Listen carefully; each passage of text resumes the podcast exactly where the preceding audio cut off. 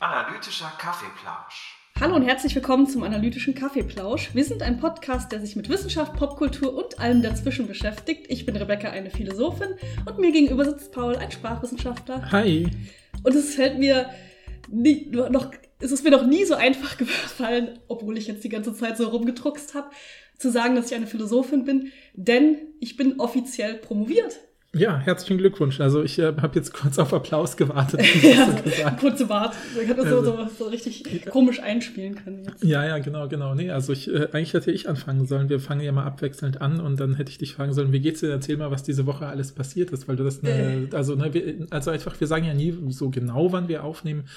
Aber wenn ihr diese Folge jetzt live am Sonntag, was ist live, also wenn ihr die Folge am Sonntag hört, wenn sie rausgekommen ist oder kurze Zeit danach, wir nehmen sie sozusagen wirklich am Samstag vor der äh, Veröffentlichung auf, weil mhm. die Woche für Rebecca, also gerade für Rebecca besonders aufregend und voll war. Und vielleicht fangen wir einfach damit an. Ja, wie, wie hast du denn deine Verteidigung empfunden? Weil ich weiß, ich habe ein paar Mal danach mit dir drüber geredet und du hast das Gespräch immer relativ schnell beendet, also nicht nee, aggressiv oder so, und gesagt hast, boah, ich kann mich eigentlich an gar nichts erinnern. Ja. Ich weiß, das war bei, war bei mir ähnlich. Wie äh, ist es denn jetzt? Kannst du dich an mehr, an mehr Sachen erinnern oder gar nicht? Ach, es, ja, genau, es geht so. Ich habe das ganz oft, also ich habe das sowohl, wenn wir Podcast aufnehmen, als auch wenn ich Vorträge halte, auch als auch beim Unterrichten, dass ich mhm. manchmal komplett vergesse, was, also nicht komplett vergesse, mhm. was mhm. passiert ist, aber so Details fallen mir erst total spät wieder ein. Und wenn mhm. mich direkt mhm. danach jemand fragt, auch so nach, wirklich nach dem Unterrichten, wo ich ja jetzt nicht so krass aufgeregt bin wie jetzt bei, bei meiner eigenen Verteidigung, mhm. bin ich so, ah ja, ich muss, glaube ich, muss erstmal kurz setzen lassen. Ich habe komplett vergessen, was passiert ist. Oder auch beim Podcast, wie gesagt.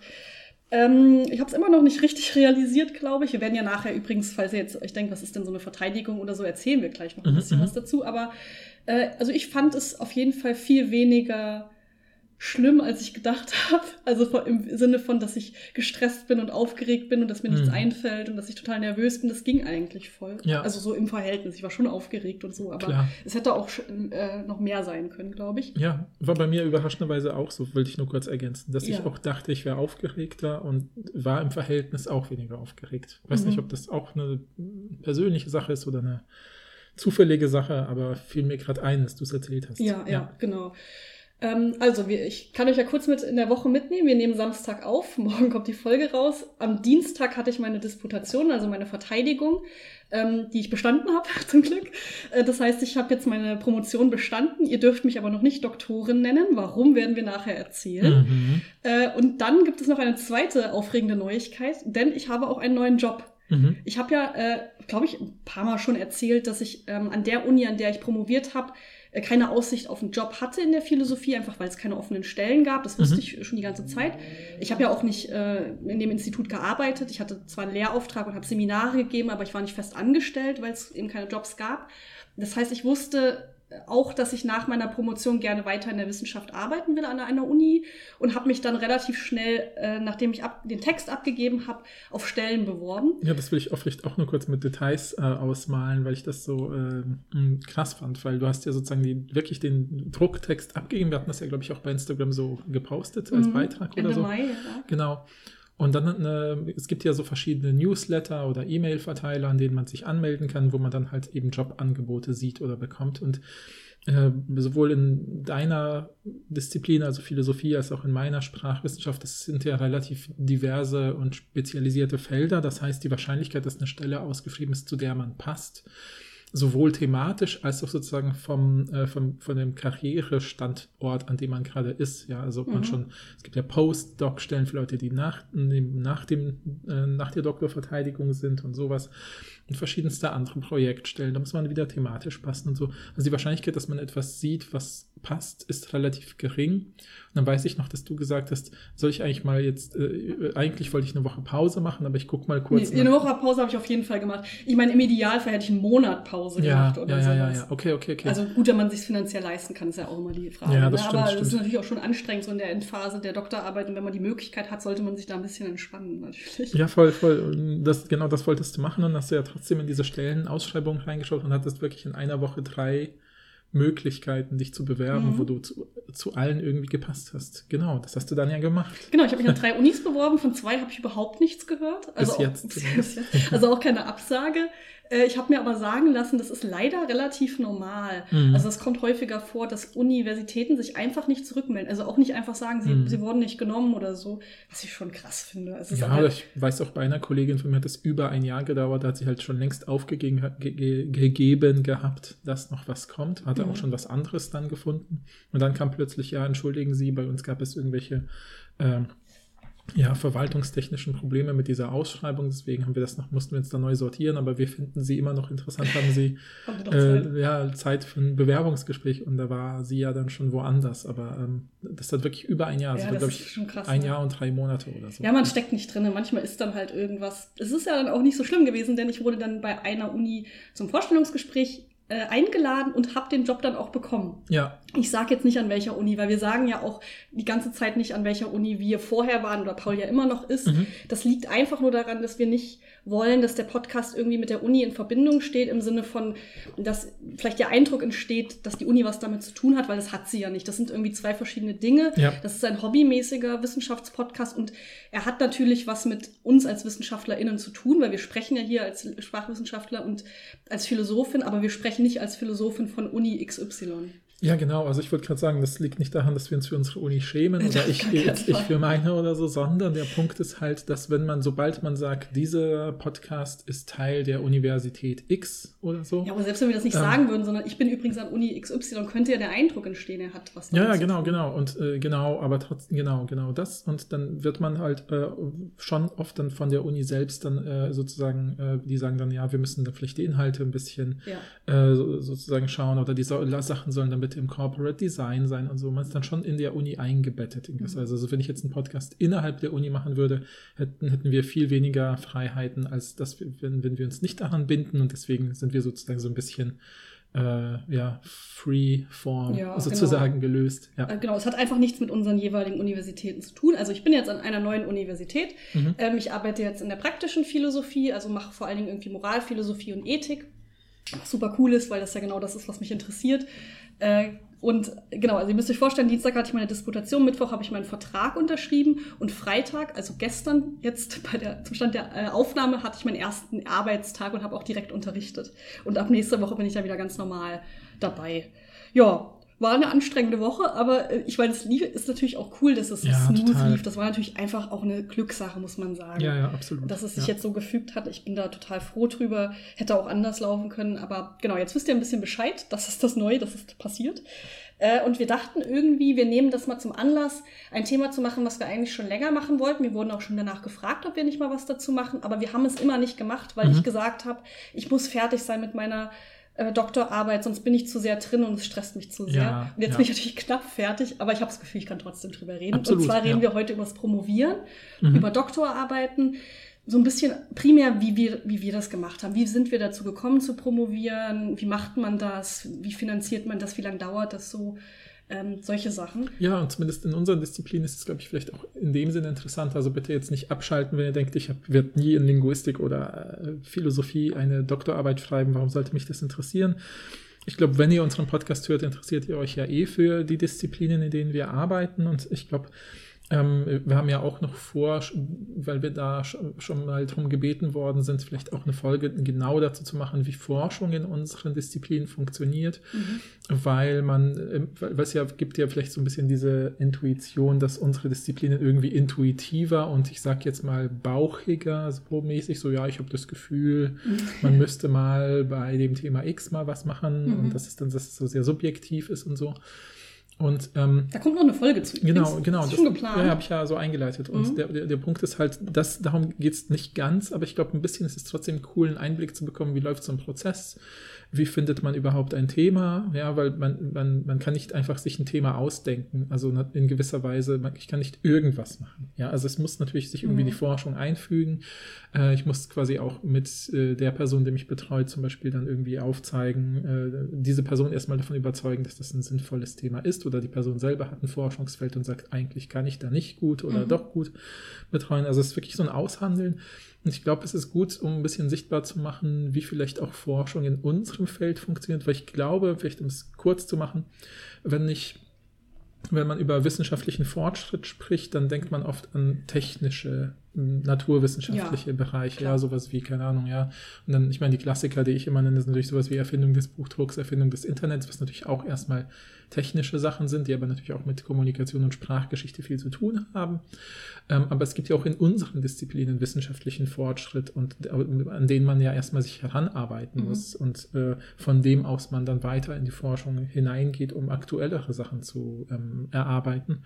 Ich glaube, das so ein bisschen ähm, transparent zu machen, könnte auch für Leute interessant sein, die jetzt diese Disziplinen nicht selber anstreben oder verfolgen, Ja, ja. aber trotzdem sich interessieren, so, ne, was erforschen eigentlich äh, äh, junge ForscherInnen in diesen Disziplinen und wie kommen sie zu ihren Themen Mhm. und äh, womit verdienen sie sich in Anführungsstrichen diesen Doktortitel, der sie ja dann höher qualifiziert oder weiter qualifiziert, in der Forschung zu bleiben oder auch in anderen Bereichen, äh, ja, vielleicht, sage ich mal jetzt ganz banal, Autorität zu haben, weil man dazu geforscht hat oder so. Ja, ja. ja. Genau, also hört gerne weiter.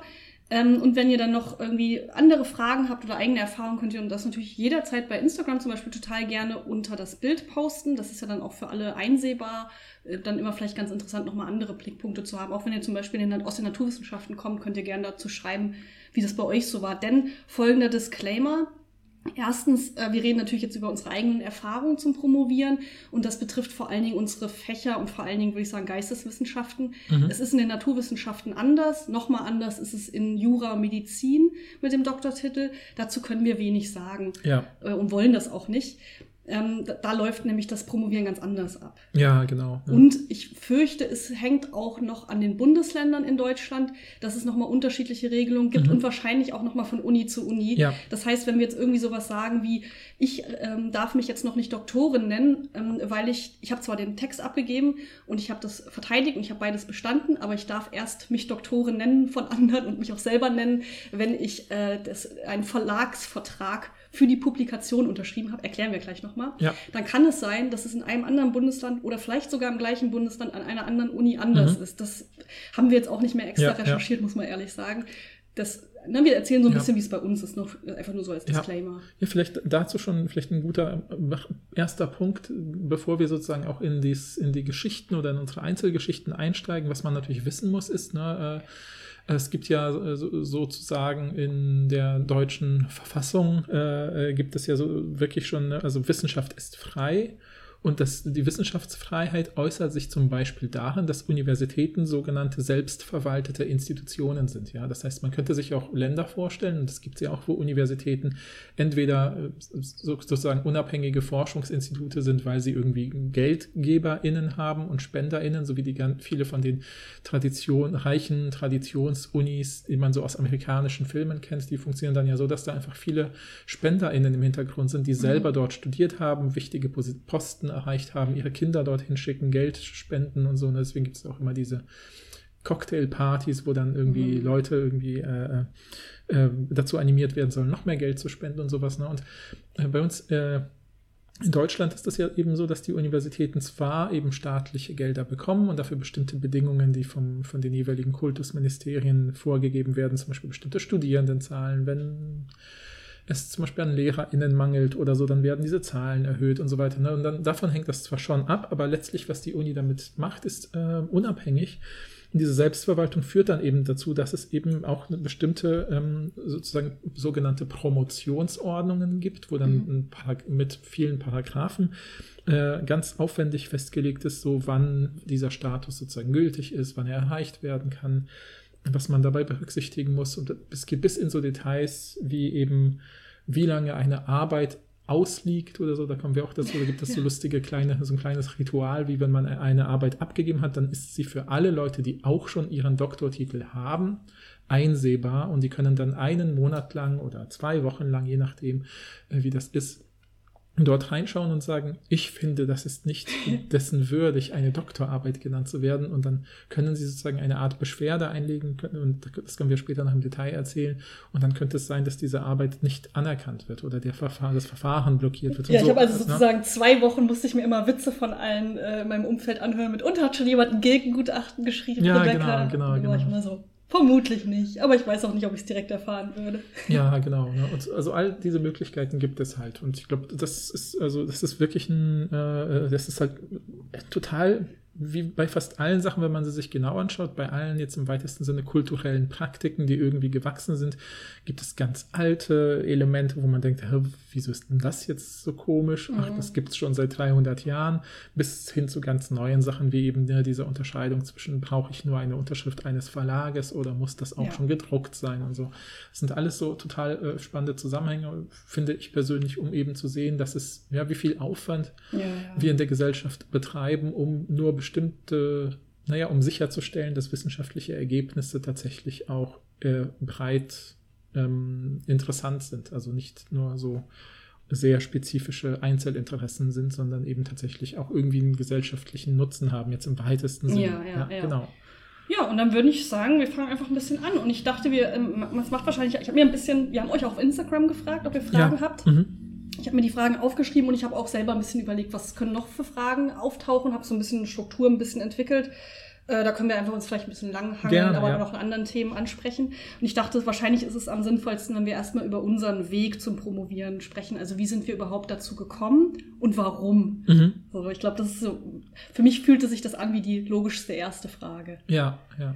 Du, ich kann auch anfangen, wenn du möchtest. Ich kann gerne anfangen, okay. einfach nur als, also ich meine, ist die Frage, wo man dann anfängt, weil ich meine, der, ja, ja, der ganz konkrete Einstieg. Du musst nicht bei deiner Geburt. Ja, dieses klassische, wenn man so. Schon als ich geboren. Nee, so, so ein klassischer, so psychoanalytischer Arthouse-Film wäre dann so, wo man so deine Mutter dann sieht, wie äh, sie dich bei der Geburt rausgepresst hat und dann gesagt hat, oh, der sieht äh, nicht so gut aus, der wird später Wissenschaftler. Ja, ja, genau. Obwohl du natürlich äh, sehr gut aussiehst. Ja, ich mache immer den Scherz, also ich, äh, ich mache immer den Witz, dass äh, äh, ich tatsächlich, hat das was mit meiner Mutter zu tun, ohne jetzt, jetzt eine psychoanalytische Tiefen zu betreiben, äh, weil ähm, es gab ganz am Anfang, also ich war ein Kind, was relativ spät angefangen hat zu sprechen mhm. und dann sofort nicht äh, angefangen hat, in ganzen Sätzen zu sprechen. Also ich habe lange nur mit hm und Zeigegeräuschen kommuniziert. Und so, dass meine Eltern erst gesagt haben, oh mein Gott, äh, warum spricht er nicht? Gleichaltrige Kinder sprechen ja, ja. aber alle schon. Und dann habe ich plötzlich ganz viel geredet, sodass sie gesagt haben, oh mein Gott, kann der nicht mehr aufhören zu reden. Mhm. Und dann habe ich, weil ich meinem Bruder ziemlich viel, der älter ist, äh, über die Schulter geguckt habe und er hat mir dadurch, was ich immer noch cool finde, halt relativ früh Lesen beigebracht. So, also weil ich einfach mitgeguckt habe und das ja. natürlich wissen wollte, wie so ziemlich alle Kinder, ne? man guckt Älteren oder Erwachsenen über die Schulter und will irgendwie wissen, wie die das machen. Ähm, und dann war es eine der typischen Ablenkungen, um mich nicht, damit ich nicht viel rede. Oh, dass meine, Gut, dass du heute Podcaster bist. Ja, ne, genau, genau. Und dass, äh, ähm, dass meine Mutter gesagt hat, hier äh, ist ein, die haben, meine Eltern haben mir dann irgendwelche kurzen Geschichten oder irgendwas mitgebracht zum Lesen und haben gesagt, liest dir das durch und dann kommst du dann in die Küche oder wo auch immer wir sind und erzählst uns, was du gelesen hast. Das ist, oh. war eine meiner typischen Tätigkeiten, weil ich lese Texte und erzähle dann Leuten, was ich gelesen oh habe, was Gott, ich ja. das immer noch mache oder in der Wissenschaft. Ähm, das ist eine gute Geschichte auch. Ja. ja, voll. Aber eigentlich wollte ich so weit nicht zurückgehen. Das war nur ein Witz. Trotzdem, nein, genau. nein, nein, das ist absolut berechtigt. Ja, ja, genau. Aber in Wirklichkeit war es natürlich so, dass ich, also ich glaube, es ist witzig einfach zu wissen, dass, dass ich in Sprachwissenschaft meine Doktorarbeit geschrieben habe und dort weiterhin forsche äh, ist witzig, weil ich, als ich angefangen habe zu studieren, nicht mal wusste, dass es Sprachwissenschaft gibt. Wie viele? Ähm, da haben wir auch in der Folge äh, Germanistik studieren drüber ja, geredet. Ich glaube, die meisten Leute studieren Germanistik wegen Literaturwissenschaft. Ja, ich war auch neulich auf einer Tagung und äh, die Professorin, die sie mitorganisiert hat, hat halt auch erzählt, dass sie, wenn sie in so in Forschungsgruppen ist, die über verschiedene Disziplinen hinausgehen, äh, total oft noch erklären muss, was Sprachwissenschaft ist, weil die Leute dann denken, ist das irgendwie sowas wie Literaturwissenschaft mhm. oder so oder andere denken, das ist das gleiche wie Kommunikationswissenschaft und da gibt es aber auch feine Unterschiede sozusagen, die je nach Uni-Standort sogar sehr groß sein können und so weiter. War ein anderes Thema.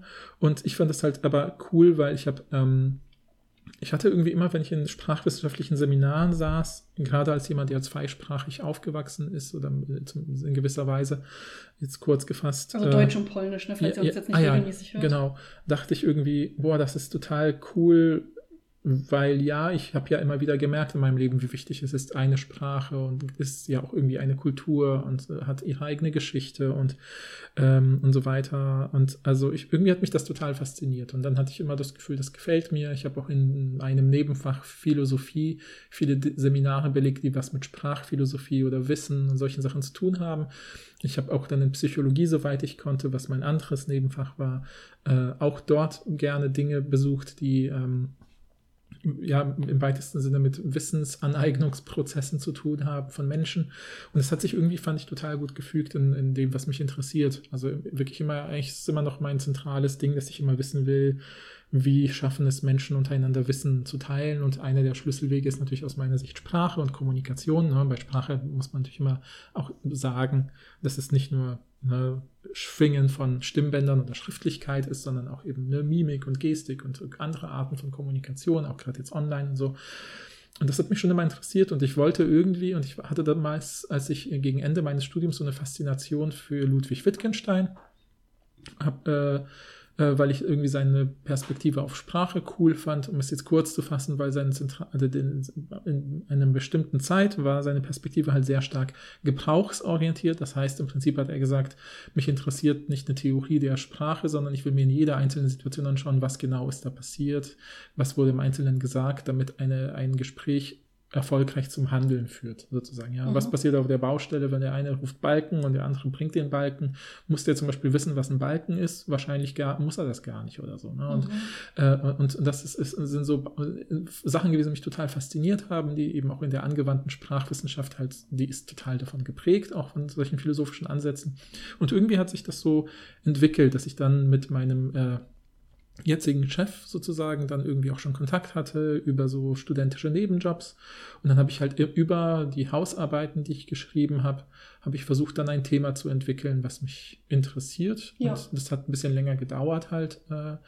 Und äh, ja, ich glaube, das, das war so genau, mein Einstieg. Das war so ein fließender Übergang von, ich habe ein Interesse daran und will mehr wissen. Und was Gibt ja. es Schöneres, als für dieses mehr wissen wollen auch noch bezahlt werden? Ja, zur Bezahlung kommen wir später noch. Ne? ja, ja, das genau, muss genau. nicht unbedingt damit einhergehen. Und natürlich ist auch, das will ich auch als letztes noch sagen, und die Universität ist natürlich ein toller, lebendiger Ort. Das kann man einfach nicht anders sagen. Es macht Spaß, an Universitäten zu sein.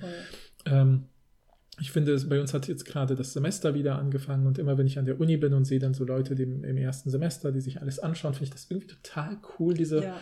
Potenzialität zu spüren. Also, dass da jeder Mensch, der jetzt kommt, wird vielleicht in fünf Jahren, sechs Jahren oder was weiß ich, ich hoffe, die Leute studieren nicht unbedingt nur Hegel-Studienzeit, sondern lassen sich vielleicht auch ein bisschen Zeit. Wenn sie die Möglichkeit ähm, haben, da haben wir ja, auch schon ja. drüber geredet, oft ist es ein Privilegien-Ding, ne? aber wenn man die Möglichkeit hat, ist es schön. Genau, und, und einfach, dass sie dann irgendwie sich entfalten können und Voll. Dinge finden, die sie interessant finden, auch den Studiengang wechseln, was ich auch gemacht habe, vielleicht, weil man irgendwie erstmal auch lernen muss zu studieren und, und ein Fach zu finden, was man interessant findet oder so. Ne? Also all das finde ich genau. total. Ich toll. liebe das ja auch erst, ja. zu unterrichten. Ja. Das ist irgendwie nochmal was Besonderes irgendwie. Man hat ja. das Gefühl, man kann die so ein bisschen man kann noch mehr versuchen, den Spaß am Studium zu machen, wenn ja. man gute Lehre macht. Ja. Also das heißt nicht, dass man alle Leute erreichen kann und das ist auch sehr subjektiv, was Leuten jetzt Spaß macht oder was Leute erreicht. Aber so das Potenzial, dass man, dass man noch mehr so die Leute prägen kann, finde ich eigentlich ganz cool.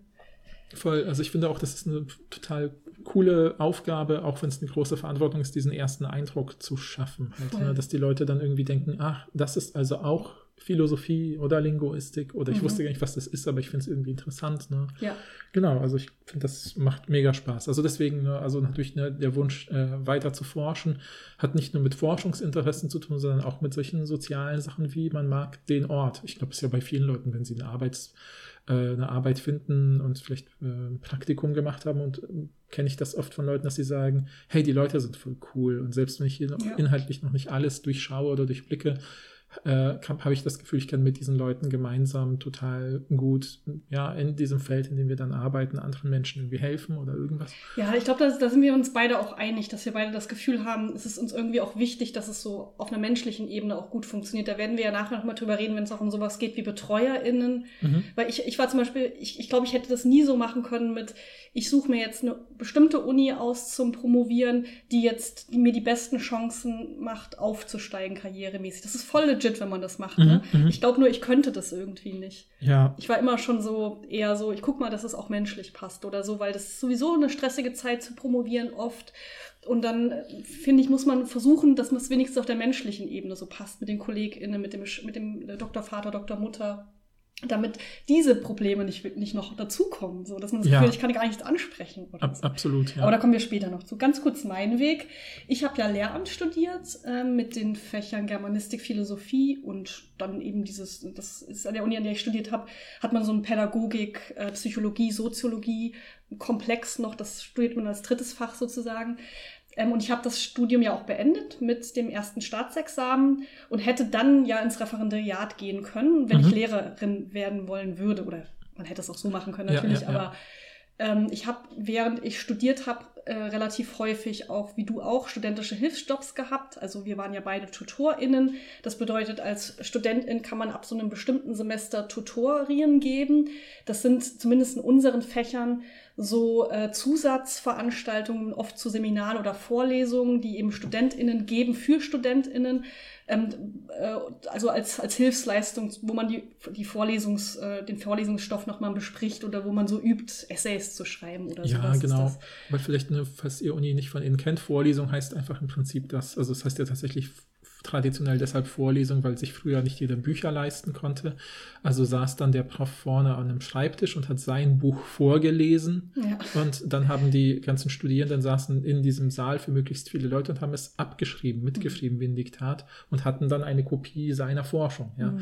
Das ist die Tradition der Vorlesung, wie sie entstanden ist. Und jetzt ist natürlich eine Vorlesung was anderes, ist äh, vielleicht auch die Darstellung eines Forschungsüberblicks über die ganze Disziplin, die man studiert, typischerweise am Anfang. Also wenn man Mhm. Philosophie studiert, gibt vielleicht sowas wie die Einführung in die Philosophie oder Einführung in einen bestimmten Teil der Philosophie.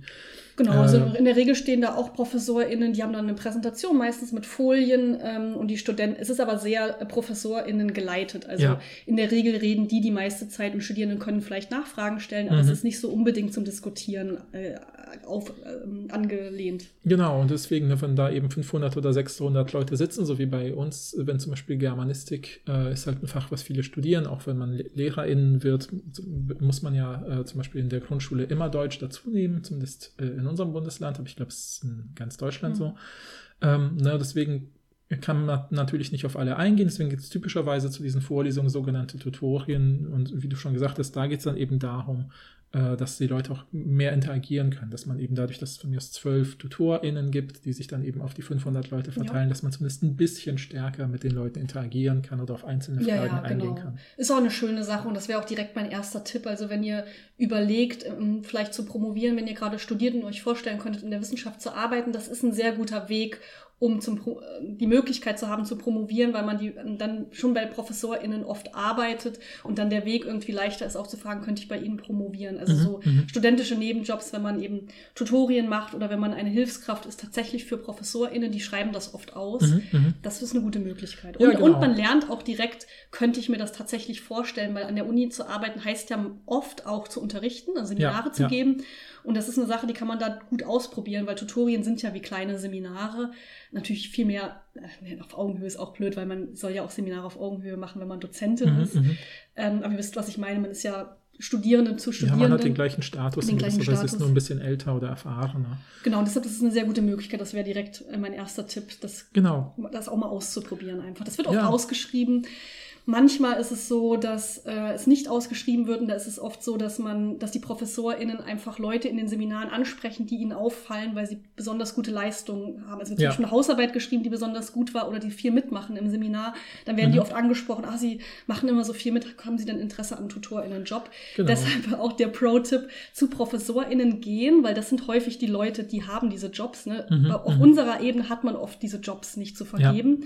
Deshalb zu ProfessorInnen gehen und einfach äh, sich beteiligen und engagiert zeigen, ähm, dass man Spaß am Thema hat und so und vielleicht gibt es dann die Möglichkeit. Ja, ja, ich kenne das auch so, dass man natürlich ne, zum Beispiel auch, also wenn, wenn die Leute, die, für die ich gearbeitet habe, nach TutorInnen gesucht haben, haben sie es oft so gemacht, dass sie auch unter ihren Mitarbeitenden gefragt haben, habt ihr gute Leute? Ja, ja genau, das wurde ich auch Seminaren? schon mal gefragt zum Beispiel. Oder so, dann gibt man halt, kann man halt Namen nennen oder sagen, ja, die Person fällt immer auf durch XYZ oder was nicht, gute Referate, gute Meldungen, gute Hausarbeiten Ja. oder so. Ne? Also einfach, äh, im Prinzip könnt ihr nichts falsch machen, wenn ihr an Themen, die ihr interessant findet, dranbleibt und mitmacht. Ja, Ja, Äh, ja. also- Das heißt nicht, sich einzuschleimen. Es ist wirklich Mhm. dieses Ja. einfach einfach engagiert mitzumachen oder manchmal auch, also ich habe auch einen Tutorenjob schon mal bekommen, weil ich eine sehr gute Hausarbeit geschrieben habe. Ich war Ja. aber super schüchtern zu diesem Zeitpunkt Ja, noch. voll. Und es hatte gar nicht so viel damit zu tun, dass ich irgendwie viel mitgemacht habe in Seminaren, sondern ich habe einfach eine echt gute Arbeit geschrieben und dann hat sich das so ergeben. Mhm, Ja. mhm, ja. Also das wäre direkt mein Tipp. Naja, jedenfalls habe ich mehrere dieser Tutorinnen-Jobs gehabt und hab, mir hat das total viel Spaß gemacht. Ich habe gemerkt, ich fühle mich wohl an der Uni, ich mag das Unterrichten, deshalb habe ich auch Lehramt studiert, aber irgendwie hatte ich das Gefühl, Uni liegt mir mehr als Schule, weil es natürlich auch viel freier ist in der Themenwahl als in der Schule. Und die Sachen, die mich wirklich interessiert haben am Philosophiestudium, waren nicht unbedingt das, was in der Schule ähm, vermittelt wird, weil es halt einfach leider nicht im Lehrplan oder in den Bildungsstandards steht. Und hatte deshalb das Gefühl, ich würde gern, ich könnte mir vorstellen, an der Uni zu arbeiten. Mhm. Das war eigentlich meine Motivation zu promovieren. Also nicht so sehr themengeleitet. Es war nicht so, dass ich eine, eine Forschungsidee hatte und dachte, ich möchte das publizieren oder ich Mhm, möchte daran mhm. arbeiten, sondern eher, ich möchte gerne an der Uni arbeiten. Und ich wusste, wenn man an der Uni arbeiten will, muss man promovieren. Oder es, es, es stimmt nicht. Ne? Es gibt auch andere Möglichkeiten, aber der sozusagen traditionelle Weg ist, dass du promovierst, um dann an der Uni zu arbeiten. Und immer noch auch der häufigste, Der in häufigste. unseren Disziplinen zumindest. Ja, genau. Und ähm, deshalb bin ich dann, ähm, und ich, also ich war ja immer schon in meinem Studium so ein bisschen zwischen theoretischer und praktischer Philosophie von meinen Interessen. Ich habe hatte immer das Gefühl, das, was mich am meisten interessiert, ist so in der Mitte. Irgendwie, Mhm. dass so beides ist, so zum Beispiel Willensfreiheit, das geht irgendwie in beide Gebiete über oder Handlungsphilosophie. Und deshalb ha- habe ich halt irgendwie überlegt, okay, in welchen Gebieten könnte ich mir das gut vorstellen, welches nicht. Und bin dann ähm, eher in die theoretische Philosophie gegangen, aber primär, weil ich auch ein gutes Gefühl hatte mit dem Professor, der da gearbeitet hat. Für den hatte ich Mhm, schon mal mhm. gearbeitet als ähm, Tutorin und ähm, hatte das Gefühl, auf einer menschlichen Ebene würde das gut funktionieren. Er ist einfach jemand, wo ich wusste, wenn ich Fragen habe, wenn ich Probleme habe, kann ich den immer ansprechen. Ja, Ich will nicht sagen, dass es irgendwie anders bei anderen anders gewesen wäre, aber ich hatte da einfach ein gutes Gefühl. ja. Und deshalb bin ich tatsächlich einfach, ich habe mal eine Sprechstunde mit ihm vereinbart und habe ihn gefragt, hey, ich habe total Interesse am Promovieren. Könnten Sie sich vorstellen, mich zu betreuen tatsächlich? Mhm, und mhm. so hatte ich dann schon mal ein bisschen, im, wie nennt man das, Stein im Schuh? Nee, Brett im Fuß in Fuß der in Tür. der Tür. Stein im Schuh ist auch, ist auch direkt So hatte negativ. ich schon mal einen Stein im Schuh. Ja, es war auch negativ für ihn, deshalb war ich das natürlich nicht. Ja, ja, ja. Ähm, und dann habe ich erst so ein bisschen über Themen nachgedacht Mhm, mhm. eigentlich. Da, da kommen wir ja gleich noch zu, wie man ein Thema findet Voll, ja, ne? ja, ja. Genau, aber das war so mein Weg. Also eher so äh, Job geleitet so ein bisschen. Ja, ich meine, wenn du magst, kannst du auch direkt vielleicht zu der Themenfindung übergehen und weiter erzählen, wenn du gerade in deinem, äh, äh, in deiner Geschichte bist. Ist ja vielleicht Mm, auch okay. schöner. Äh, also ich hatte nicht von, oder ich sag kurz, worüber ich jetzt, worüber ich promoviert habe wahrscheinlich erst. mal. Ja, das ist vielleicht eine gute Idee zu sagen, worüber man letztlich das gemacht hat und was die erste Idee Ja, war. okay, oder so, aber ne? soll ich zuerst sagen, was es letztlich geworden ist? ja, ja, ja. Genau, also ich habe ja über, ich schon ein paar Mal erzählt, über Gedankenexperimente promoviert. Das ist einfach so eine prototypische Methode in der Philosophie. Das sind so kleine Geschichten, ähm, mit denen aber auch äh, argumentiert wird. Also ihr kennt vielleicht die Trolley-Fälle mit diesem, der Straßenbahn rast auf fünf Leute zu und man kann die umlenken, würde aber eine Person töten. Schrödingers Kat Katze kennen auch viele so aus der Popkultur. Ähm, die Erlebnismaschine. Also so kleine Geschichten, die in der Philosophie so eine lange Tradition haben. Ähm, und ich wollte, äh, oder was ich gemacht habe, ist zum einen, ich habe äh, so eine Art Diskursanalyse, aber Paul, bevor du aufschnappst, keine linguistische Diskursanalyse, klar. sondern eher eine philosophische gemacht und habe mir angeschaut, wie reden PhilosophInnen über diese Methode, Mhm. ähm, weil es einfach, es gibt super viel Literatur dazu, aber es gibt relativ wenig Einigkeit. Ja. Und ich habe so ein bisschen diesen Diskurs gemappt und zu zeigen, was gibt es alles so für Fragen. Ja, ja. Und dann habe ich eine, ähm, ja, habe ich auch noch eine kleine äh, Diskursanalyse gemacht von der Rezeption eines konkreten Gedankenexperiments, das Geiger-Gedankenexperiment aus der Abtreibungsdebatte. Wenn ihr euch dafür interessiert, wir haben eine Folge dazu gemacht. Äh, Judith Jarvis Thompsons Verteidigung der Abtreibung heißt es wahrscheinlich, Mhm, irgendwie mhm. sowas in der Art. Da habe Ja, ich noch mal ein ja. bisschen mehr dazu erzählt. Aber ich habe mir im Grunde angeschaut, wie Leute über dieses Gedankenexperiment reden. Und mit Leute meine ich alle möglichen Leute, sowohl äh, also ExpertInnen in der Philosophie als auch Leute auf YouTube, die einfach so ja. Und auch alle die möglichen Kommentare Leute dazu. die und Kommentare alles. dazu. Genau, ja. Ähm, und habe dann so ein bisschen rausgearbeitet, dass äh, das, was besonders aktivierend ist bei einem Gedankenexperiment, ist diese kleine Geschichte. Man nennt das Szenario. Und ähm, die wird eben in dieser Meta-Analyse, also wenn PhilosophInnen über die Methode Gedankenexperiment reden, total vernachlässigt. Mhm. Und ich wollte, aber, ne, aber es ist das, was die Leute offensichtlich interessiert, wenn man sich ein konkretes Gedankenexperiment anschaut. Also habe ich versucht, eine neue Funktion vorzustellen, die das Szenario irgendwie betont und zeigt, dass es total wichtig, dass wir ein, irgendwie bei Gedankenexperimenten mehr über dieses Szenario reden. Denn das ist das, was wichtig ist. Und das habe ich so mit, mit Hilfe von WissenschaftstheoretikerInnen begründet in einer Vermittlungsfunktion mhm. angesiedelt. Mhm. Das ist ganz grob äh, das, was passiert ist. Äh, genau. Und ähm, ich habe an, also das ist die, das ist am Ende rausgekommen, aber am Anfang hatte ich natürlich nicht diese sehr fokussierte Sache, die ich äh, im Kopf hatte, sondern ich bin, also ich wusste, ich, wie gesagt, ich war ja nicht themengeleitet, sondern eher, ich wollte einfach promovieren, um an der Uni zu arbeiten. Ähm, hatte also nicht so eine richtige Ahnung, worüber könnte ich denn promovieren. Und ich habe es tatsächlich, weil ich einfach jemand bin, ich bin, arbeite immer sehr strukturiert. Ich kann auch gar nicht anders. Mhm, mhm. äh, arbeiten, das ist so, Ne, wenn ich irgendwie anfange, irgendwas zu machen, mache ich mir erstmal eine Liste. Mhm, so. Mhm. Und deshalb bin ich tatsächlich so super ähm, strukturiert einfach da rangegangen, habe mir überlegt, was hat mich in meinem Studium besonders interessiert in der Philosophie, was hatte ich so für Seminare, gab es da irgendwas, wo ich dachte, das interessiert mich total und habe wirklich so eine Liste gemacht mit allen möglichen Themen, die ich irgendwie interessant fand im Laufe meines Studiums und bin dann auf das Thema Beispiele gekommen. Mhm. Und die Frage, die ich mir überlegt habe, war, was sind überhaupt Beispiele in der Philosophie und was macht ein gutes Beispiel aus. Mhm, mhm, ähm, und da, da mit dieser Idee bin ich tatsächlich dann in die Sprechstunde zu meinem jetzigen Doktorvater gegangen, äh, um das so ein bisschen zu pitchen. Es war wirklich super weit natürlich, weil mhm, du mhm, kannst, das ist natürlich eine viel zu weite Frage, das kannst du nicht Klar. in der Doktorarbeit machen. Ähm, aber durch das Gespräch mit ihm und durch so ein bisschen so Re Recherche, was es so gibt zu Beispielen, bin ich dann natürlich auf Gedankenexperimente gekommen. Das, das, ist, man könnte vielleicht sagen, es ist auch eine Art, oder vielleicht sind auch Beispiele einer Art von Gedankenexperiment. Da ist irgendwie eine Verwandtschaft ja, zwischen ja, beiden. Ja. Ähm, und dann bin ich irgendwie auf Gedankenexperimente gekommen. Und ähm, ich glaube, also dann wusste ich, ich wollte mich irgendwie mit Gedankenexperimenten beschäftigen und habe dann einfach erstmal angefangen, alles Mögliche zu lesen, was es dazu gibt. Dann ist mir aufgefallen, ah, es gibt super viel dazu. Aber niemand hat so einen super allumfassenden Forschungsstand bisher gemacht. Kann ich ja machen. Mhm, und mhm. nur dadurch ist mir aufgefallen, dass dieses Szenario so vernachlässigt mhm, wird. Und da mhm. bin ich so ganz langsam irgendwie da dran gekommen. Aber ja, ja. es ist primär durch Recherche und durch herausfinden, was gibt es schon so, hat sich die Frage dann tatsächlich entwickelt. Und ja. ich habe mein Thema auch noch äh, so fast gegen Ende ein bisschen geändert, weil ich dachte ganz lange, ich will Gedankenexperimente untersuchen, wie sie in Diskursen eingesetzt werden.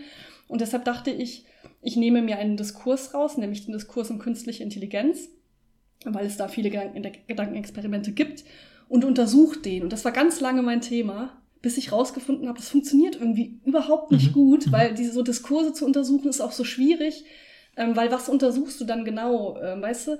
Wie, wie viel findest du heraus, ähm, wie die Gedankenexperimente in der künstlichen in der Diskussion um künstliche Intelligenz genau eingesetzt mhm, werden? Hat, mhm. ich habe es versucht ganz lange, es hat einfach nicht funktioniert. Mhm. Und dann bin ich irgendwie drauf gekommen, ich könnte mir ja auch nicht nur, nicht nur einen Diskurs angucken, sondern ich suche mir einfach nur ein Gedankenexperiment mhm. aus und gucke dann, was, ja, wie das ja. besprochen wird. Und das habe ich ja dann am Ende auch gemacht. Ja, ja, also voll. hat sich die ganze ja, Zeit geändert, könnte, könnte man sagen. Ja, nee, finde ich, ist, ist auch eine coole, also, also dein Beispiel macht perfekt deutlich, wie das, wie so ein Forschungsprozess funktioniert, dass man natürlich sich dann von dem, was andere Leute vor einem schon gemacht haben, ja auch total dann irgendwann leiten lässt, ne? Und weil man irgendwie merkt, ah, das ist schon abgearbeitet, aber da ist irgendwie eine komische Lücke, mhm. warum gibt es diese Lücke? Und dann kurft man diese Lücke sozusagen von allen Seiten, bis man sie so ein bisschen eingeschlossen hat und dann guckt man, kann ich diese Lücke irgendwie füllen. Ja, ja. Also so, so, ist das. Und es kann sich auch noch ändern. Man kann auch eine neue Lücke plötzlich finden und ja. denken, ah ja, das ist jetzt mein Thema. Ja, voll, genau. Ne? Und ich finde auch, also ich meine, bei deinem Thema sieht man ja auch, dass es so ein bisschen im weitesten Sinne ist es ja auch was, was mich interessiert, würde ich jetzt quasi sagen, mhm. weil es, bei, ne, mit der Einstiegsfrage, was sind gute Beispiele, warum interessiert dich das? Also das weiß ich nicht, aber ich weiß, warum es mich zum Beispiel interessieren würde, wäre natürlich wieder, weil, weil ich weiß aus ganz konkreten Wissensvermittlungskontexten, dass Beispiele oft äh, äh sehr einleuchtend sind, als sehr einleuchtend und wichtig gelten. Ja, Beispiele mhm. sind das, was sich Leute merken und äh, äh, wo, was sie vielleicht auch weitererzählen, womit das Wissen sich weiter verbreitet. Ja. Oder vielleicht merken sich die Beispiele falsch und das alles drumherum, was äh, wichtig ist, vergessen sie. Und, und das ist an sich total interessant, aber man sieht schon an dem, was ich hier alles aufmache, wie breit es tatsächlich ja, potenziell also mich ist. Mich interessiert das auch immer noch, das Thema. Ja, ne? Also vielleicht mache ich da auch nochmal was zu. Ja, voll. Ähm, aber es hat sich dann einfach in so eine andere Richtung ein bisschen entwickelt. Ja, ja, ja. Und letztlich ist ja immer noch, finde ich, das Interessante an deiner Arbeit sind sind ja, äh, ist ja genau die Frage, so wie funktioniert etwas, was sich traditionell als philosophisches, aber auch in anderen Disziplinen Vermittlungswerkzeug entwickelt hat. Wie funktioniert das letztlich konkret und welche Effekte hat es im Sinne von, ja, ich meine, wenn du jetzt äh, das letztlich dich dann auf Judith Jarvis Thompsons äh, Verteidigung der Abtreibung fokussiert hast, hast du dich zwar mit dem Gedankenexperiment beschäftigt, aber es ist ja trotzdem Teil eines größeren Diskurses, nämlich der ja. Abtreibungsdebatten, die ja gerade in unserer Zeit wieder ja, ja. an ganz vielen Ländern, die zunehmend konservativer werden, zum Beispiel durch Wahlen und äh, oder durch andere politische Maßnahmen, die in so ein bisschen äh, autoritärere Richtungen gehen, äh, wird das Thema wieder hochrelevant halten. Mhm. Und dann ist, ist ja vielleicht auch total spannend zu wissen, wie viel ein gutes Argument, und, und darunter würde ich auch äh, Thompsons äh, Gedankenexperiment fassen, äh, vielleicht ausmacht, um Leute zu überzeugen. Ne? Also ich habe ab und zu immer wieder erlebt, wie du anderen Leuten von deinem Thema erzählst, das Beispiel erzählst und viele sagen, stimmt, ich war irgendwie schon immer für die Möglichkeit, für, von, dass Frauen eben sich für eine Abtreibung entscheiden dürfen, aber ich jetzt nie begründen können, jetzt habe ich was. Mhm. So, ja, und sowas ist ist ja total empowernd und wichtig. Und das ja. zeigt ja auch diese Verschränkung von ne, Wissen und gesellschaftlichem Dialog und so weiter. Mhm. Ähm, ja, finde ich irgendwie voll, voll cool. Also ne, deswegen sieht man ja, dass das, also was ich versucht habe in der Einleitung zu sagen, dass man irgendwie zeigen muss, dass das Thema, was man erarbeitet, wissenschaftlich interessant ist, gesellschaftlich interessant ist, noch nicht genug erforscht ist, dass es sich lohnt, aber dass es genug sozusagen, sage ich mal, Absprungpunkte gibt in diese Lückenbereiche, ja. von denen man sich aus orientieren kann. Genau. Und es ist einfach viel. Es gibt einen Linguisten namens Fritz Hermanns, der sich äh, auch in einigen Texten damit beschäftigt hat, wie es überhaupt ist, linguistisch, aber auch anderweitig zu forschen. Und äh, eine der ersten Anweisungen ist, äh, die er gibt, ist äh, jetzt wortwörtlich zitiert, man liest und liest und liest und schreibt und schreibt und schreibt. Genau, eigentlich, ja, eigentlich so. ist es auch, eigentlich müsste man liest, schreibt, liest, schreibt auch ein bisschen sagen, Stimmt. weil es ist ja nicht nur, also klar, man kann auch erst lesen und dann schreiben, habe ich ja, auch ein ja, bisschen gemacht, aber ich glaube, oft machen Leute das ja auch parallel. Total, so. total. Ja, und das Schreiben heißt ja nicht, man schreibt schon den, das Dokument, was später die Doktorarbeit wird, sondern man macht sich halt Notizen. Genau, man macht sich Notizen, hat tausend Dokumente, Übersichten, ja, genau. Übersichten, genau. Genau, und es ist halt ein, ein, Aushandlungsprozess auch. Ne? In der Regel gehst du nicht in das erste Gespräch rein mit, mit deiner Betreuerin und sagst, ich habe jetzt dieses Thema und es ist jetzt genau das Thema, was Total. am Ende rauskommt. Kann passieren. Good for you, wenn das funktioniert. Voll. Aber in der Regel äh, erwarten, glaube ich, die BetreuerInnen auch nicht unbedingt, dass du direkt so schon ja. reinkommst, sondern es geht um so eine Idee und die wollen vielleicht auch merken, brennst du wirklich für das Thema? Mhm. Und das würde ich auch echt empfehlen, dass man sich ein Thema aussucht, was einen auch wirklich interessiert, weil du arbeitest da echt lange dran. Ja. Bei uns in Disziplin ist es drei bis fünf Jahre so im Schnitt mhm. die Zeit ähm, und das da, ich glaube, es macht Sinn, da intrinsisch motiviert zu Voll, sein. Also ja. durch das Thema, durch den Erkenntnisgewinn. Ja, total. Ich wollte noch, bevor du gleich sagst, wie du zu deinem Thema gekommen bist, es gibt ja diese Tradition, äh, bei Doktorarbeiten, dass äh, man die in einem Satz zusammenfasst, die Erkenntnis, mhm. die man gewonnen hat. Das ist einfach, ich, es gibt, glaube ich, so eine Internetseite, wo Leute einfach tatsächlich ihre Doktorarbeit in einem Satz zusammenfassen und die Haupterkenntnis.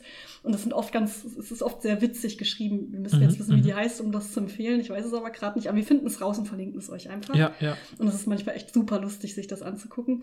Äh, deshalb sage ich kurz meinen Satz ungefähr. Und dann kannst du das nachher auch machen, wenn du Lust hast. Das ist ja nicht drüber nachgedacht. Überlegen. Ja, ja. Aber es ist ja jetzt erstmal nur so ein, so ein es steht ja nicht, wir haben noch nicht auf dieser Internetseite publiziert, ja. wir müssen es jetzt noch nicht sagen. Aber meine, mich hat schon jemand deswegen gefragt, deshalb habe ich mir vorher schon was überlegt. Mhm. Ähm, aber ich muss versuchen, das jetzt zusammenzubringen. Ähm, ich würde sagen, es ist irgendwie sowas in der Art wie Gedankenexperimente zeichnen sich häufig durch ein merkwürdiges Szenario aus, was dazu führt, dass das Gedankenexperiment falsch verstanden wird und das ist auch gut so. Mhm. Das ist mhm. mein Satz. Ja. Ja, sehr gut. Wenn ihr mehr dazu wissen wollt, sagt mir Bescheid, dann erkläre ich euch das. Ja, das Potenzial von Missverständnissen. Mhm, genau, ja, ja, ja, ja. Ich meine, bei meiner Arbeit, ich habe ja schon ein bisschen angerissen, dass ich mich ja schon immer für diese Wissensprozesse und dann Wittgenstein und sowas beschäftigt habe. Und dann war letztlich auch der Prozess so, dass ich eigentlich, das war total interessant, äh, ich hatte, ich auch, hatte ich auch ein bisschen Glück. Ich hatte eben mit meinem Chef dann darüber geredet, so was ich mir ungefähr vorstellen könnte. Und der sagte mal, ja, das ist natürlich sehr theoretisch. Äh, man braucht irgendwie ein konkretes Beispiel, an dem man diese Prozesse, diese Wissensaneignungsprozesse mhm. irgendwie sichtbar machen kann halt. Und was damals in der Linguistik, zumindest auch in der Linguistik äh, an meiner Uni so ein bisschen der Fokus der Forschung war, war eben die sogenannte linguistische Diskursanalyse. Und das heißt, man schaut sich eben breite, gesellschaftlich breit diskutierte Themen an, wer alles dazu was sagt und wie letztlich sozusagen das Sprechen über ein Thema das Handeln beeinflusst. Ja, also mhm. das könnte ich mal quasi sagen, ich sage, ich mache eine Diskursanalyse zum Thema ähm, Klimawandel oder was weiß ich jetzt, äh, Medikamentenknappheit, die es ja in Deutschland gerade gibt, mhm. könnte ich sagen, jetzt schaue ich mir an, so wer sind vielleicht hier die wichtigsten AkteurInnen, die was dazu zu sagen haben. Dann habe ich natürlich immer zu in gewissen Anteilen die Öffentlichkeit und ihre Äußerungen äh, zu gewissen Anteilen vielleicht die Politik oder so, vielleicht auch die Medizin oder die ApothekerInnungen oder was weiß ich mhm. ja, äh, und ähnlich, ähnliches mehr. Und dann könnte ich quasi gucken, wie äußern die sich dazu, wie wird das sichtbar, welchen Einfluss haben ihre Äußerungen auf die Realität. Das muss ich dann irgendeiner Weise sortieren und analysieren, so ja, jetzt kurz ja. gefasst. Und ja. damals, und das, da habe ich mich dann sozusagen natürlich erstmal, äh, ich hatte dann äh, den Auftrag von ihm, mir zu überlegen, was will ich für Texte, Materialien untersuchen, zu welcher Fragestellung und mit welchen Methoden genau, weil man kann sich ja alles Mögliche anschauen. Wenn man sich, ja, wenn ich mir eine politische Rede anschaue, kann ich auf Mimik und Gestik achten. Ich kann mir aber auch Zeitungstexte anschauen und mhm. so weiter. Ja, und da gibt es natürlich keine Mimik und Gestik. Und ähm, letztlich war das eben äh, witzig, weil dann sollte ich eben so einen Entwurf schreiben, also ein sogenanntes Exposé, was man dann eben schreibt und dann mit so einem Exposé, also so einem in gewisser Weise einem Schreib- und Forschungsplan kann man sich auch um Stipendien und Geld bewerben. Und dann ist aber zufällig, weil bei uns an der Uni die Studierendenzahlen extrem gestiegen sind, wurde eine neue Stelle eingerichtet, wo man viel unterrichten muss zwar, mhm. aber äh, äh, diese Stelle ist potenziell so, hätte so bis zu sechs Jahre dauern können. Sozusagen also Vorteil, man hat sechs Jahre Sicherheit, Nachteil, man unterrichtet viel und kann nicht viel forschen. Ja. Aber da ich auch ähnlich wie du gerne unterrichtet habe durch Tutorien oder das Gefühl hatte, ich würde das gerne machen, machen. Und in der Linguistik auch noch den Vorteil habe, dass man oft Themen, die Themen sehr stabil sind. Also dass ich nicht wie bei dir vielleicht in Philosophie müsste man oft neue Themen entwickeln oder da kann ich immer das gleiche Seminar anbieten. Achso, beim Unterrichten meinst du jetzt? Ich dachte gerade genau. bei Doktor, aber nee, nee, beim Unterrichten. Genau, also du kannst ähm, zum Beispiel jedes Jahr Grammatik anbieten. Ja, genau. Und ich musste immer neue, also nicht immer, aber eher neuere Themen jedes Jahr. Ja, genau, genau. Und ich wusste halt, es gibt sozusagen sechs ein Pool von sechs bis sieben Seminarthemen. Wenn ich mir die einmal erarbeitet habe, kann ich die immer wieder so im Kreis anbieten und äh, habe und hab natürlich erstmal den Vorteil gehabt, dass ich eine, einfach eine finanzielle Absicherung ja. habe und nicht einen Text schreiben muss, der dann vielleicht sechs Monate irgendwo begutachtet mhm. wird. Das habe ich übrigens gemacht. Wir kommen nachher noch zur Finanzierung. Ja, genau, genau. Und dann habe ich gesagt, na klar, ich nehme diese Stelle voll gerne und habe dann ein bisschen Zeit, das Thema zu entwickeln, weil, wie du gesagt hast, normalerweise dauert ein Doktor bei drei bis fünf Jahre. Diese Stelle ging sechs Jahre, sodass äh, mein Chef dann damals auch gesagt hat, okay, du kannst erstmal ein Jahr Zeit nehmen, um so ein bisschen dich ins Unterrichten, weil du musst mhm. ja plötzlich so viel unterrichten. Ja, also ja. es waren neun Seminare pro Jahr. Das ist sehr viel, ja. Äh, so immer fünf und vier pro Semester im Wechsel. Man, ähm, sich, muss sich das neu aufbauen, Leute. Und wenn man das einmal dann hat, dann hat man ja auch ein bisschen Routine und wenn man ähnliche Sachen unterrichtet, dann hat man ja irgendwann die Folien oder Texte oder was auch immer man ja, macht und genau. muss, kann das dann wieder benutzen. Genau, und dann gibt es halt Themen, wo man nicht ständig neu entwickeln muss, wie Grammatik, wie Grammatik oder so, aber genau. was ich jetzt, wenn man jetzt Pragmatik macht, macht es zum Beispiel Sinn, immer wieder aktuelle Beispiele zu suchen und so, äh, das ist auch ein anderes Thema. Und letztlich habe ich dann parallel dazu schon versucht, mir erstens zu arbeiten, wie funktionieren diese linguistischen Diskursanalysen und was wäre ein gutes Thema. Und da weiß ich eben noch, dass ich irgendwie zufällig äh, in der Zeitung gelesen habe und das war dann so in der äh, ähm, Zeit, ähm, wo ähm, ich habe ja dann letztlich, wie ihr alle vielleicht wisst, wenn ihr den Podcast folgt, habe ich ja dann mir den Diskurs zu Schulamokläufen angeschaut. Vielleicht mhm. eine kleine Triggerwarnung, ich werde nicht in spezifische Details über Schulamokläufe erzählen, weil es mir um die Kommunikation darüber ja. geht, aber nur, dass ihr es wisst, dass das jetzt natürlich ein bisschen das Thema ist. Und mir ist dann eben zu dem Zeitpunkt aufgefallen, da war eben der Schulamoklauf in Winnenden, war 2009 passiert und 2010, als ich schon angefangen hatte, an der Uni zu arbeiten, gab es sozusagen den Jahrestag und da wurde ganz viel in der Presse dann mhm. darüber reflektiert, wie ist denn das gewesen, ähm, was hat sich seitdem getan an Waffengesetzen und so weiter. Und ich dachte, hey, das ist ja ein interessantes Thema für so eine Untersuchung von Wissensprozessen und gerade anhand von Pressetexten, weil das ja glücklicherweise sind Schulamokläufe ein Thema, was wenige Menschen direkt erleben, mhm. aber viel, was sehr breit diskutiert wird, weil es um Schule geht, weil es so was äh, Krasses ist, was passiert ist, was ja, einen hohen Nachrichtenwert klar. hat natürlich und so. Ne? Und ähm, Viele Menschen äußern sich dazu. Es gibt viele Interessensverbände. Es geht ja auch um sowas wie die Schützenbünde und die ja. Waffenregelungen und so weiter. Politik ist natürlich sehr wichtig. Einige von den deutschen Schulamokläufen sind halt äh, auch in der Nähe von Wahlen passiert, was dann natürlich immer äh, interessant ist, weil es dann doch irgendwie zum Thema wird, auch ja. wenn die Leute dann sagen, es soll eigentlich nicht zum Thema werden, weil es natürlich gegen die Sache geht und so und man da menschlich und äh, so weiter bleiben muss. Und das war dann eben, äh, äh, dachte ich, so ein gutes Thema. Also habe ich mir dann angeschaut, äh, ich dachte auch ganz am Anfang, vielleicht nehme ich mir auch alle im europäischen Raum vor mhm. oder sogar auch USA und so. Es war natürlich viel zu viel, so dass ich nur einen Schulamoklauf, den in Littleton 99 genommen habe, weil über den viel berichtet wurde in Deutschland, weil es äh, ein Schulamoklauf war, den zwei Täter gleichzeitig mhm. gemacht mhm. haben, so dass eines der typischen Erklärungsmuster, nämlich da ist halt einer durchgedreht. Ich weiß, klingt total doof, aber das ist halt oft ein Erklärungsmuster bei einigen, so gerade in den USA, wo man ja auf alles tun würde, außer Waffen zu verbieten. Es ist natürlich viel leichter zu sagen, ja, mein Gott, Leute drehen halt durch, so mhm. ist das eben. Ja. Ähm, also ich meine natürlich nicht diese Formulierung überhaupt nicht ernst, äh, sondern ich mache sie in sehr dicken Anführungsstrichen ja, ja, äh, mit dem Durchdrehen, weil es natürlich eine super blöde Erklärung ist. Aber äh, es ist nämlich eine Null-Erklärung, die gar nichts erklärt, aber ähm, die kommt halt vor in den Medien, äh, in den medialen Texten. Und dann habe ich letztlich mir dann so also angeschaut, so welche Zeitungen könnte man sich anschauen, habe mir überlegt, auf welchem Spektrum, politischen Spektrum sich diese Zeitungen bewegen.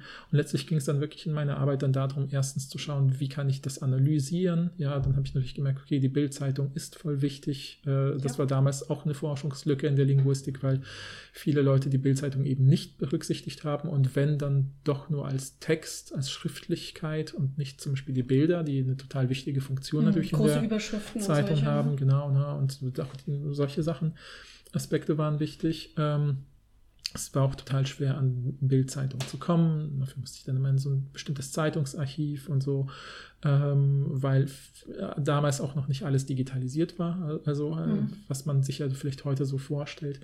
Und ja, dann habe ich letztlich mir bestimmte Zeitungen ausgesucht, äh, auch Spiegel Online als Online-Medium und so weiter. Und dann habe ich eben geschaut, wie berichten diese Zeitungen äh, und Medien über das Thema. Und zum Beispiel habe ich dann eben solche Sachen festgestellt, wie sie machen das typischerweise eine Woche lang. Nach einer Woche ist das Thema sozusagen äh, wieder überholt worden von aktuelleren Themen äh, damals. Ähm, oft wird dann nochmal ein Jahr später darüber reflektiert, was passiert mhm. ist. Ähm, dann habe ich mir eben angeschaut, welche Zeitungen schlagen was vor, blenden was aus. Ja, dass zum Beispiel über Waffenrecht kaum gesprochen wird in der Bildzeitung, ganz viel von mir aus in der Süddeutschen Zeitung. Ähm, dass Spiegel Online sich besonders dadurch auszeichnet, dass sie sehr schnell über die Sachen berichten, mhm. äh, um eben auch vielleicht so ein bisschen zu zeigen, was die Power des Online-Journalismus quasi ist. Sehr schnell aber dann nicht oft differenziert, sondern eher im Sinne von, äh, es werden ganz viele Stimmen einander gereiht und so. Da kann man also auch ein bisschen die Tendenzen sehen, die der Online-Journalismus so genommen hat und den gesamten Journalismus beeinflusst hat. Damit ist die Arbeit auch so ein bisschen sprachhistorisch und medienhistorisch und so weiter. Und ja, dann habe ich mir eben an diesem Thema versucht, so an einem Thema zu zeigen, wie sich Journalismus und Online-Journalismus einerseits sozusagen an sich entwickelt haben, aber auch wie sie äh, Einfluss nehmen auf solche gesellschaftlichen Entscheidungsprozesse, wie man eben zum Beispiel mit so einer Tat umgeht. Ja? Mhm. Also das war, das war vielleicht so ein bisschen so der Kernpunkt. Magst du uns dann auch äh, deinen einen Satz sagen, wie du deine Doktorarbeit zusammenfassen würdest oder eine, deine Haupterkenntnis in mhm. einem Satz? Ja, also ich, oh, ich finde es in einem Satz echt schwer, weil ich habe ja schon gerade gezeigt, dass es so verschiedene Stränge gibt. Aber, Paul, das musste äh, ich auch machen. Okay, das ja, müssen, ja, müssen ja, alle machen auf dieser Internetseite. Mhm, mh, mh. Ähm, also vielleicht sowas wie ähm, mediale Berichterstattung hat super viel Einfluss darauf, wie Gesellschaften ihre Probleme lösen und wir sollten uns echt viel darum kümmern, dass äh, journalistische Arbeit gut bezahlt wird und auch total divers und ausdifferenziert bleibt. Mhm. So. Ja, also ja. klingt so ein bisschen äh, idealistisch, aber ich habe das Gefühl, das ist doch irgendwie eine der auf so einer höheren Ebene der zentralen Erkenntnisse, dass es halt cool ist, dass es zum Beispiel in Deutschland äh, eben verschiedene immer noch unabhängige Medien gibt und auch die öffentlich-rechtlichen Medien gibt, die sozusagen Dinge äh, differenziert darstellen und so weiter während man das, ne, also ich meine, ich weiß nicht, ob das bei allen vielen so ist, aber ich habe immer einen Kulturschock, wenn ich mir Medien aus anderen ähm, Ländern anschaue, äh, wüsste ich so wie die USA oder vielleicht auch Polen oder so, womit ich ja irgendwie dann verbunden bin, äh, wo ich dann immer merke, so, boah, es ist total krass, dass äh, äh wie einseitig Berichterstattung dann gehen kann, sein kann.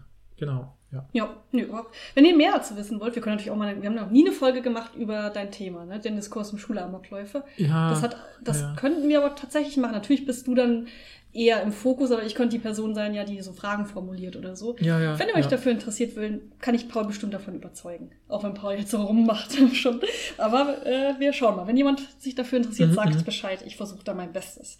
Vielleicht, wir haben jetzt reden jetzt schon fast eine Stunde, wir müssen es vielleicht mal ein bisschen, ein bisschen besser äh, koordinieren. Ja, aber, ja, man sieht ja vielleicht daran, dass das Themen finden und entwickeln eben tatsächlich ein Ja. komplexer Prozess ist, ne, man, man, wo man wirklich versucht, sich äh, ein bisschen irgendwie auch in der Forschungslandschaft auch genauso Lücken, diese Lücken zu finden, was immer Ja. wieder der Punkt ist. Und da muss man immer ein bisschen breiter ausholen. Das ist ja nicht so, Nee, nee, ah, da liegt das Thema, fertig. Ich ne? glaube auch, dass wir die anderen Fragen vielleicht ein bisschen Mhm. auch kompakter machen können. Ich würde aber trotzdem gerne noch ein bisschen darüber reden, wie wir jetzt, wenn Leute sich tatsächlich jetzt fürs Promovieren interessieren, das Mhm. Vorhaben, wie würden wir empfehlen, vorzugehen? Mhm. Ich habe ja schon gesagt, ich würde empfehlen, auf jeden Fall so Tutorien-Jobs zu machen, studentische Hilfskraftjobs für ProfessorInnen, weil das sind die Leute, die die Arbeit betreuen können. Ne? Mhm, Das mhm. sind ProfessorInnen, das sind nicht Leute mit einem, wie auf unserer Ebene, die jetzt einen Doktortitel haben. Wir können jetzt niemanden annehmen, sozusagen. Das müssen ProfessorInnen sein. Ja, es gibt tatsächlich Regelungen zunehmend, dass das auch geht, aber das wird kaum gemacht. okay, also ja. eher nicht. Sagen wir Ja, mal ja. eher nicht. Vielleicht, Ja, ja. es gibt immer, vielleicht gibt es eine Ausnahme. Wir haben ja schon gesagt, wir, re wir reden hier auch ein bisschen aus unserer Perspektive.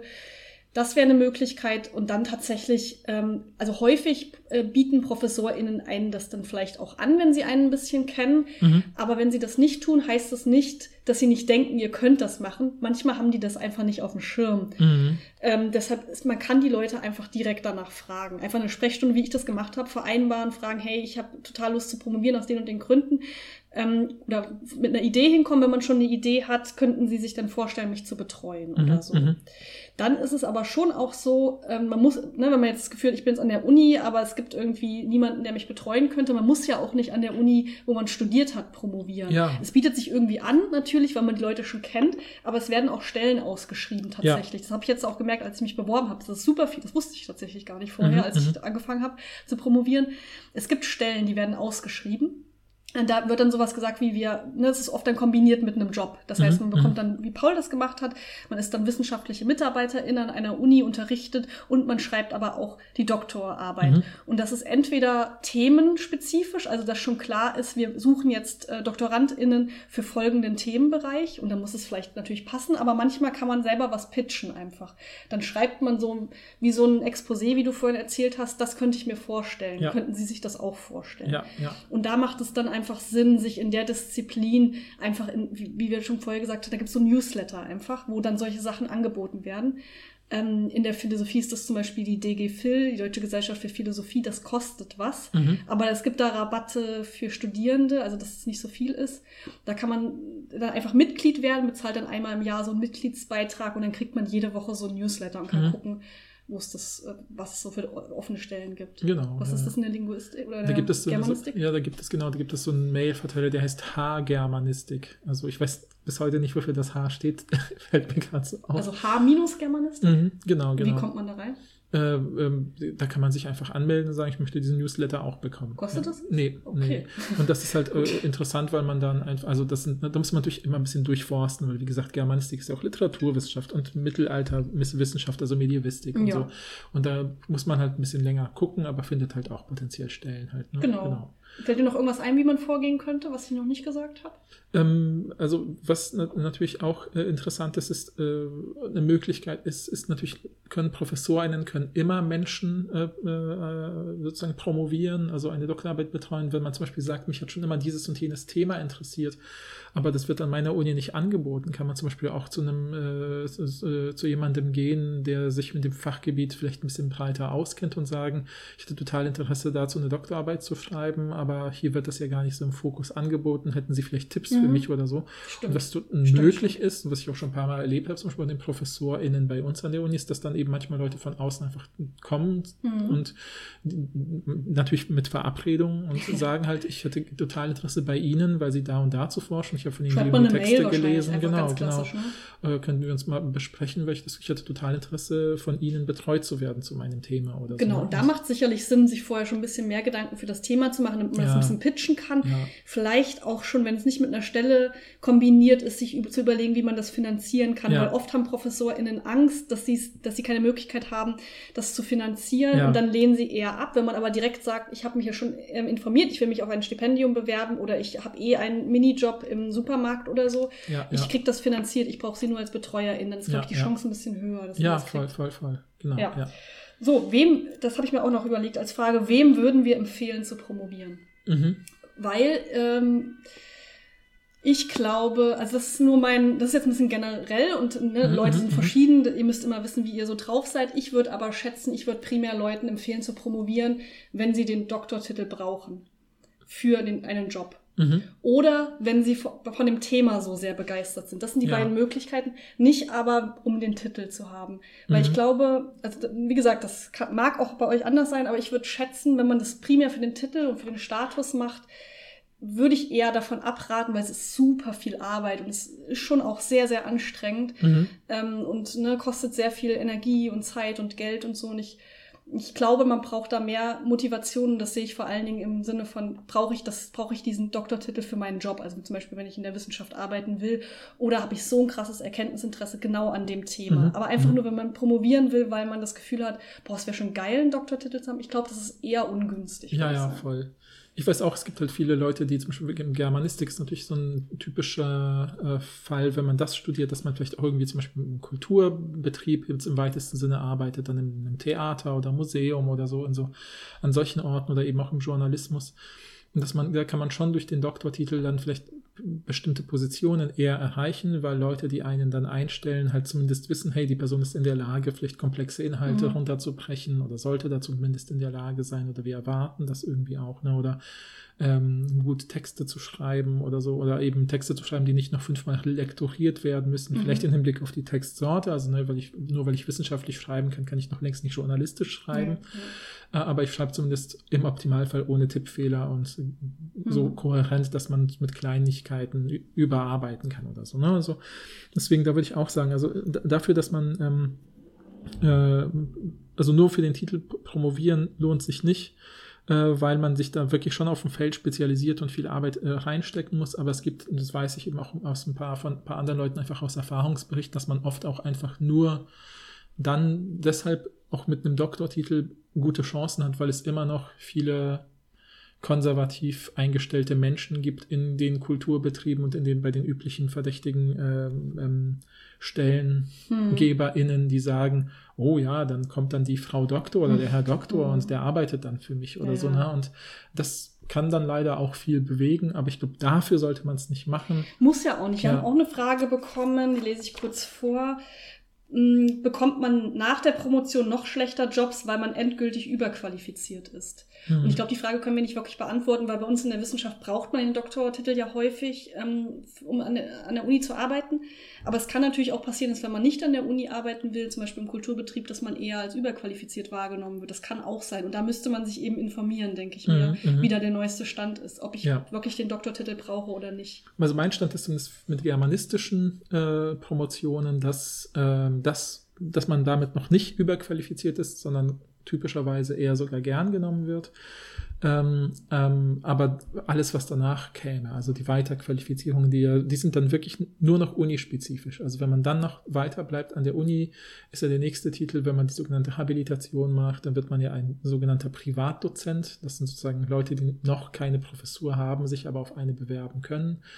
Ähm, und diese PrivatdozentInnen-Titel, äh, damit ist man typischerweise überqualifiziert. Mhm, Also ja, okay. sozusagen, wo dann die Leute sagen, okay, die sechs Jahre, die das typischerweise vielleicht dauert oder fünf bis sechs Jahre, hätten sie doch auch in eine Berufserfahrung stecken können. Stattdessen haben sie ja etwas, was sie ja schon bei der Promotion gemacht haben, nochmal Mhm. vertieft. Außer man will natürlich Professorin Ja, werden. klar, dann muss dann man ja. das ja machen, aber in, der, in allen anderen Feldern wahrscheinlich nicht. Ja, ja.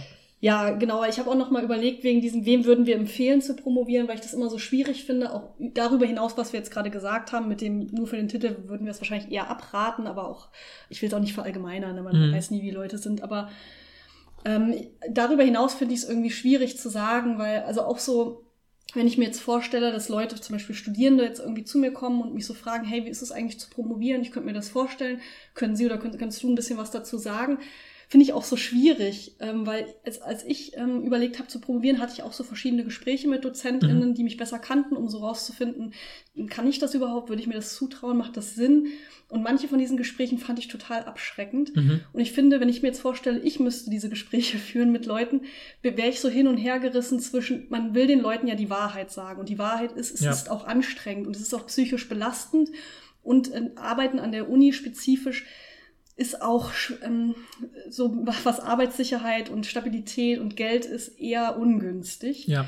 Äh, das heißt, man müsste Leuten, müssten Leuten das eigentlich sagen. Mhm. Gleichzeitig habe ich auch überlegt, ich glaube, man schreckt damit halt eine bestimmte, ähm, eine bestimmte Gruppe von Menschen total ab, die es aber eigentlich schaffen würden. Habe ich mir so überlegt, weil mhm. wenn ich ähm, als ich angefangen habe zu promovieren, wusste ich nicht hundertprozentig, was auf mich zukommt. Mhm. Und wenn ich jetzt denke, ich wüsste, hätte es hundertprozentig gewusst. Also ich hätte das Wissen, was ich jetzt habe, mhm. wieder damals, hätte ich mich, glaube ich, nicht getraut zu promovieren, weil ich es mir nicht zugetraut hat. In dem Status, in dem ich damals mhm. war, mit dem Selbstvertrauen und Imposter-Syndrom, ich glaube, ich hätte es mich nicht getraut. Deshalb war es gut, dass ich es nicht komplett wusste, mhm. weil ich habe es ja geschafft. Ja, ja, ja. So, und ich ja, habe ja. mich halt weiterentwickelt und ja. so. deshalb habe ich es auch geschafft und deshalb können das andere Leute genauso schaffen. Voll, ja. ja. Aber weißt du, was ich meine? Dieses Hin und Her zwischen, mhm. wenn mich jetzt jemand ansprechen würde, will man ja die Wahrheit sagen, aber ich glaube, das Problem ist, dass man bestimmte Leute damit abschrecken. Das sind, glaube ich, vor allen Dingen auch Leute, die eben zum Beispiel an Imposter sind, schon leiden an Selbstzweifeln, die vielleicht aus einer marginalisierten Gruppe kommen, ErstakademikerInnen sind, die schreckt ja, man total, total, damit ab. Ja, ja, Und ich, deshalb bin ich so hin und her gerissen bei diesen Fragen, wem würde man das empfehlen? Weil natürlich würde ich das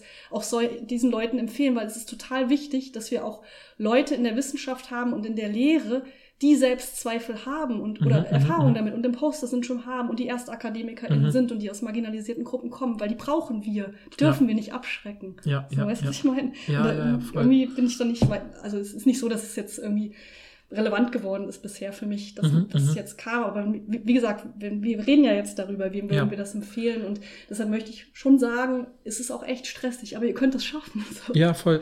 Ich sehe es genauso. Ich bin ja ein bisschen länger als du sozusagen dabei und äh, dadurch werde ich schon häufiger von Studierenden gefragt, so wie ist das oder wie macht man das und so. Und ich bin, habe auch immer dieses Hin und Her gerissen und ich sage dann halt auch immer, ey, es macht total Spaß. Uni ist ein schöner Lebensraum, wie, wie ich auch schon am Anfang gesagt habe und so. Mhm. Ich sage dann halt auch, es gibt halt immer total viele so äh, ähm, ähm, ähm rechtliche äh, Schwierigkeiten mit diesen Stellen, weil mhm. die nur über eine bestimmte Zeit gehen dürfen. Dann muss man weiter qualifiziert sein, damit die Stellen verlängert werden können oder man ja. weiterarbeiten kann. Oder man muss sich in anderen Bundesländern bewerben. Und das sind aber alles Sachen, in, man, in die man so reinwächst. Und ich würde halt immer sagen, das Wichtigste ist, wenn man irgendwie das Interesse hat an dem Thema und an diesem und auch an der Vermittlung von Forschung an mhm. andere, was ja in, man muss in der Uni, in deutschen Universitäten ist ja immer Forschung und Lehre gleichermaßen wird das erwartet. Ja, man muss das, was man forscht, auch irgendwie vermitteln. Man muss natürlich nicht ganz konkret jedes Mal Seminare zu seinem Doktorarbeitsthema machen, aber in dem Feld, in dem man forscht, und das weitervermitteln. Und wenn man das beides motivierend genug findet, äh, würde ich auch sagen, sollte man sich genau wie du auch gesagt hast, mit ein paar Leuten unterhalten, in dem Feld mhm. arbeiten, sich dazu informieren. Oft, wenn man schon diese Tutorien und Sachen macht, macht man das ja auch oft so, dass man vielleicht auch mit den anderen Mitarbeitenden und Promovierenden sprechen kann, wie sie es machen.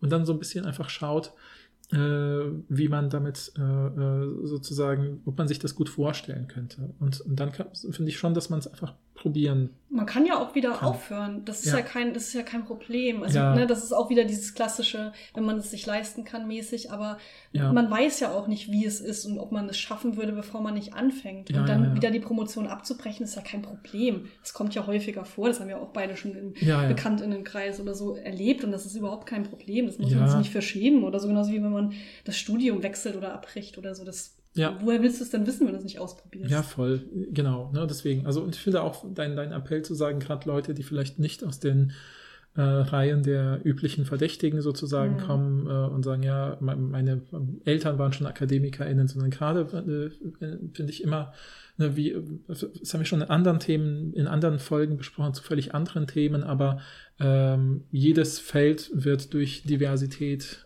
ähm, lebensnah und, und, und realistischer in seiner Ausrichtung und das gilt sowohl für Drehbücher von Serien, aber eben auch für Forschung, ja, wenn man irgendwie sagt, so hey, ich habe einen Migrationshintergrund und deswegen kann ich vielleicht dieses Feld besonders gut erforschen. Das heißt ja nicht, dass man äh, äh das auch nicht könnte, wenn man das nicht hat. Aber es schadet ja nicht, äh, hm. ähm, zu sagen, ich habe nun mal auch diese Erfahrungen gemacht ja. oder so. Oder muss ja nicht mal zu dem Thema sein. Ja, ja, bei einem genau, ganz anderen genau. Thema. Durch, man ähm, profitiert immer von unterschiedlichen Absolut, Blickwinkeln. genau, so. genau. Und deswegen informiert euch immer breit mit anderen, einfach auch an der Uni, an der ihr seid, um zu gucken, kann ich mir das vorstellen. Ja, genau. Ja. Okay, ich dachte, wir könnten kurz darüber reden, was so die Sch Schritte sind. Ne? Mhm. Also äh, man, es ist also so im Sinne von Disputation, Abgabe, Verlag und so weiter. Ja, ja, ja, ja. Also es ist so, dass man zuerst die Doktorarbeit schreibt, also Mhm, einen mhm. Text. Ja. Den man im Grunde macht man das die meiste Zeit in den drei bis fünf Jahren, Ja. schreibt man an diesem Dokument, an einem Buch. Das ist ja ein Buch. ja, ja, ja, Das ist genau. Man schreibt Buch. eigentlich ein Buch. Ja, Genau. man schreibt ein ja. Buch. Ja, ja. Äh, dieses Buch druckt man dann aus, mehrmals. und ja, ich weiß nicht, ob wir so, so ähm, kleinlich besprechen können, aber kannst Mhm. einfach sagen, damit die Leute sich das vorstellen können. Dieses ähm, Buch druckst du dann mehrmals aus und gibst das dann ab. Vor allen Dingen eben an deinen Doktorvater, Doktormutter und ähm, an einen Zweitgutachterin. Das sind also zwei, in, bei uns, ne? Ja, ja, Kann sein, ja, dass ja, es ja. irgendwo anders ist, aber es sind zwei Leute, die diese Doktorarbeit lesen und begutachten. Das heißt, Mhm. man bekommt darauf eine Note und auch jeweils ein Gutachten, wo Mhm. so ein bisschen drin steht, äh, was war gut, was war, man könnte besser laufen, so ganz grob Ja, ja, gesagt. ja. Ähm, wenn das bestanden ist, dann, äh, was ist der nächste Schritt? Liegt es äh, dann diese zwei bis vier Wochen aus Ja, an der Uni? Da könnte jemand ein Gegengutachten schreiben, wie du gesagt hast. Ja. Ich zweifle diese Gutachten an, das stimmt doch irgendwas nicht. Mhm. Wenn das nicht passiert, und das ist in allermeisten Fällen, es gibt immer, an jeder Uni gibt es diesen einen Fall, wo man sich so erzählt, aber bei hier Thorsten XY war das doch so, dass der Ja. gut, aber ich, im Grunde kommt das nicht vor. Ja, ich habe es halt einmal mitbekommen. Also ich habe quasi gef irgendwann gefragt, gab es sowas schon mal bei uns an der Uni und oder bei mir an der Uni und da weiß ich, dass es einen Fall gab und da lag es dann eben daran, dass eben da hat eben sozusagen ein, ein Prof äh, aus einem bestimmten Gebiet und in seinem Gebiet wurde diese Arbeit halt auch geschrieben, aber nicht bei ihm, gesagt hat, diese Arbeit reflektiert nicht den Forschungsstand, wie er ist. Und Mhm. deswegen müsste die so grundlegend überarbeitet werden, dass sie eigentlich nicht verteidigungsfähig ist. Mhm. Die ist nicht mal so gut, dass man sie sozusagen verteidigen kann, weil sie jetzt schon unverteidigbar schlecht ist. ja. Weil sie eben äh, so tut, als ob ja, 60 Prozent der Forschung nicht existieren würden und Fragen beantwortet, die schon in den 80ern beantwortet Okay, worden sind. krass. So, ja. ja. Mhm. Und das war sozusagen, und dann, dann gab, hat er dieses Gegengutachten eben verfasst und Mhm. äh, dann gab es noch ein Gutachten von außen, was dann gesagt, hat, naja doch, da wird ja was Neues beleuchtet. Und dann gab es die Verteidigung doch. Äh, aber naja, also so, Okay. so, sowas kann dann passieren. Aber im ne? Grunde passiert es nicht. Ja, ne? ja, genau. Im Grunde passiert es nicht.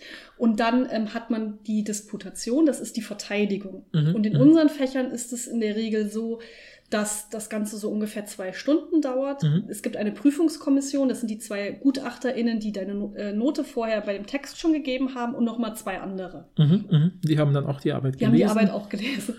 Ähm, und es ist dann so, dass du, dass die äh, Personen, also ich zum Beispiel, am Dienstag habe erstmal einen Vortrag gehalten, wo ich nochmal meine Arbeit zusammengefasst habe in ungefähr 30 Minuten. Und die restliche Zeit äh, besteht dann darin, dass die Kommission Fragen stellt. Mhm, Und das mhm. sind dann oft so Sachen, die im Gutachten sowieso schon angesprochen wurden als Kritikpunkt, aber auch andere Sachen. Ja. Und du musst dich dann einfach, also nicht rechtfertigen, aber du antwortest einfach Ja, genau. auf genau. die Fragen. Das Das ist dann so eine Diskussion, so eine, wie wenn jemand ein Referat hält und danach gibt es ja, eine oder ein. Vortrag eben irgendwo auf einer Tagung Ja. oder so. Also im Prinzip sind das oft sehr weiterführende Fragen, weil diese Verteidigung der Doktorarbeit ist ja nur ein Zwischenschritt eigentlich und auch schon die Abgabe dieser Arbeit, weil bis zur Verteidigung der Doktorarbeit ist dieser Text, den man da ausgedruckt hat, tatsächlich eher wie eine Prüfungsleistung, Mhm. würde ich sagen. Wie eine große Hausarbeit wird das noch behandelt, die sozusagen den zu dem Zeitpunkt bestmöglichen Stand des eigenen Wissens und des eigenen Projekts darstellt. Und auch in, schon in diesen Gutachten und auch schon in dieser Disputation sind, werden oft in dem Sinne, wie ich es schon jetzt eingeleitet habe, weiterführende Fragen gestellt, dass man sagt, ja, die Arbeit soll ja dann demnächst auch gedruckt werden Ja. bei dem Verlag. In welche Richtung würden Sie das noch ausarbeiten?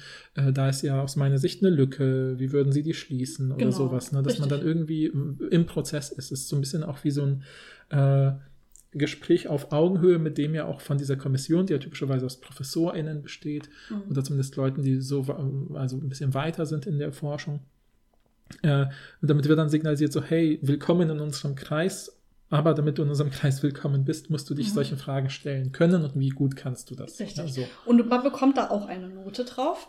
Genau. Ähm, und dann werden, wird das verrechnet. Aber man muss sagen, dass der, die Note auf den, die beiden Noten auf den Text von den Gutachten, die zählen viel mehr als die Note Ja, bei der. Disputation. Ja. Aber es wird dann halt irgendwie ausgerechnet und dann bekommt man eine Gesamtnote. Mhm. Ähm, und willst du noch mal kurz sagen, wie dieses Notensystem ist? Weil das sind diese ähm, lateinischen äh, Begriffe. Ja, da gibt es sozusagen die Noten, also im Prinzip, ich, ah, ich weiß gar nicht, ich weiß gar nicht, ob ich sie alle zusammenkriege, aber ich glaube, es Okay. gibt, also die allerbeste ist Summa cum laude, was auf Lateinisch einfach bedeutet mit sehr viel Lob oder so. Das wird Mhm. typischerweise wird das übersetzt mit, mit Auszeichnung. Also so eine 0,7 wäre das dann. Ja, ja, ja, genau. Und dann gibt es äh, Magna cum laude, das ist mit großem Lob, also Mhm. nicht mit sehr viel Lob, sondern nur, nur nur mit, mit, ähm, mit, nicht mit viel Lob, sondern mit großem Lob. Das Das ist eine eine 1,0. Ja. Genau, dann gibt es Cum laude, also mit Lob, das ist eine 1 minus. Ja, Mhm. so.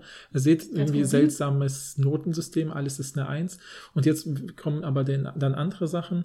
Ich, dann weiß ich, bei dem ver vergesse ich immer, wie das heißt. Ich weiß es gar nicht, ich hab gar also es keine gibt Ahnung dann noch sowas wie Rite, das ist sowas wie ausreichend. Und dann gibt es noch was dazwischen, das ist irgendwie wie so eine 3. Also es gibt 1 plus, 1, 1 minus, 3 und 4 und dann gibt es noch durchgefallen Mhm. wofür ich den Namen auch nicht weiß, weil das seltenst passiert Mhm. tatsächlich. Ähm, genau, das sind so diese Sachen. Und letztlich, ich finde das gar nicht so schlecht, wie das zum Beispiel, ich glaube, in Norwegen gelöst ist, wo ich schon mal mitbekommen habe, das, wo man gesagt hat, diese seltsamen, das sind halt so Traditionen, die sich noch aus Urzeiten irgendwie herleiten. Ne, habe ich ja schon am Anfang gesagt, dass es da teilweise so alte Traditionen gibt. Aber zum Beispiel in, in, äh, in Norwegen ist es beispielsweise so, weiß ich halt, weil eine ähm, Kollegin von mir oder eine ehemalige Kollegin von mir in dem Bereich äh, ähm, da ihre Doktorarbeit geschrieben hat in Philosophie in Norwegen. Und da gibt es einfach nur zwei Noten, nämlich diese Arbeit wird zum Druck empfohlen oder Ja. nicht. Und Ja. darum geht es letztlich, dass Ja. man sagt, diese Arbeit ist so lobenswert, weil sie eben die Forschung vorangetrieben hat oder das Potenzial hat, die Forschung voranzutreiben. Deswegen muss sie breit gelesen werden, deswegen wollen wir diese Arbeit drucken Mhm. lassen oder empfehlen sie zu drucken. Und wenn man dann in diesem äh, no bestandenen Notenbereich ist, dann kommt eben der nächste Schritt, den du ja schon ein bisschen angerissen hast, nämlich die Suche nach einem Verlag. Und Genau, weil das ist ja, du bringst ja tatsächlich dann ein Buch raus, was man Ja. tatsächlich so im Buchladen theoretisch kaufen kann, Genau. aber eher in der Bibliothek, in der Uni. Ja, ja, ja. aber ja. theoretisch gibt es, kann man das auch im Buchladen bestellen. Genau, es gibt ja wahrscheinlich. wissenschaftliche Verlage, die typischerweise die Bücher sehr teuer machen, Mhm. weil sie, äh, weil die kapitalistischen Strukturen ähm, eben sich als solche gekennzeichnet haben, dass man gesehen hat, okay, selbst wenn wissenschaftliche Bücher noch so gut sind und von mir es nur 16 Euro kosten, Mhm. Kaufen das nicht trotzdem super wenig Leute. Mhm. Äh, also ne, man könnte ja mit einem geringen Preis auf Masse gehen, das lohnt sich aber nicht. Deswegen sagen sie, naja, wer diese Bücher kaufen muss, sind Universitätsbibliotheken, denn die wollen ja auf dem aktuellen Stand bleiben und Mhm. bestellen dann typischerweise mindestens ein Exemplar oder vielleicht sogar zwei oder drei.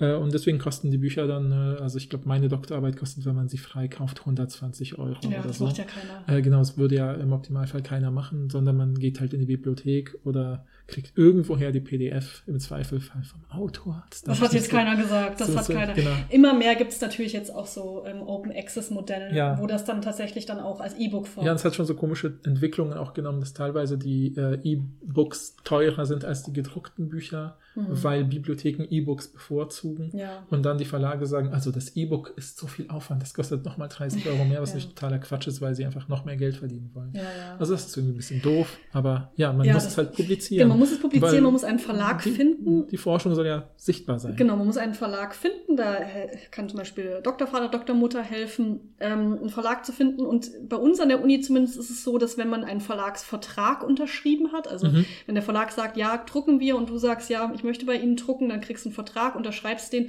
und ab dann dürfen Leute mich Doktorinnen nennen. Genau. Also jetzt noch nicht, weil ich habe noch keinen Verlagsvertrag. Ich Ja. habe auch noch keinen Verlag. Genau, genau. Deswegen, ne, also das ist sozusagen, ne, die Idee dahinter war natürlich, dass man sagt, man kann nicht einfach sagen, ich habe jetzt ein 600-seitiges Buch geschrieben, das haben vier Leute gelesen, nämlich meine Prüfungskommission und ab jetzt bin ich offiziell in der Forschung angekommen, sondern die Idee dahinter ist natürlich, nee, das muss ja jetzt auch Mhm. in den wissenschaftlichen Austausch treten, dieses Buch. Mhm. Und früher war ja klar, wie kann das passieren, indem es gedruckt und verbreitet wird. Heute, dann gab es so solche geschichtlichen Einwände wie, ja, in der ähm, sich medizinischen Forschung müssen die Sachen möglichst schnell rausgehauen werden, damit sie eben äh, auch Anwendung finden. Deswegen Mhm. macht man es nur noch online. Das heißt, es wurde nicht gedruckt. Das heißt, dann hatten plötzlich bestimmte Disziplinen, wo die Forschung möglichst schnell als E-Publikation rausgeht, äh, hatten plötzlich viel schneller ihre Doktortitel, dann waren die anderen ein bisschen neidisch. Und dann haben sie Ja, gesagt, wieso ja. machen wir das nicht auch so? Das ist zumindest der Verlagsvertrag reicht doch schon, weil dann ist ja alles sicher. Genau, und ne, wie gesagt, du wirst ja jetzt noch, und ich habe ja auch noch meine Arbeit dann damals überarbeitet auf Basis der Gutachten. Und dann wird, wenn man einen Verlag findet, haben die oft bestimmte Reihen, mit, also sogenannte äh, Herausgabereihen, wo andere ProfessorInnen wiederum die äh, Arbeit begutachten und sagen, wenn das in die Reihe mit dem und dem Titel oder dem und dem thematischen Schwerpunkt kommt, muss auf jeden Fall noch dieser oder jener Aspekt Mhm. ausgearbeitet sein. Das heißt, da hat man so Auflagen von seinen eigenen PrüferInnen, Doktor, Ja. Eltern, sage ich jetzt mal.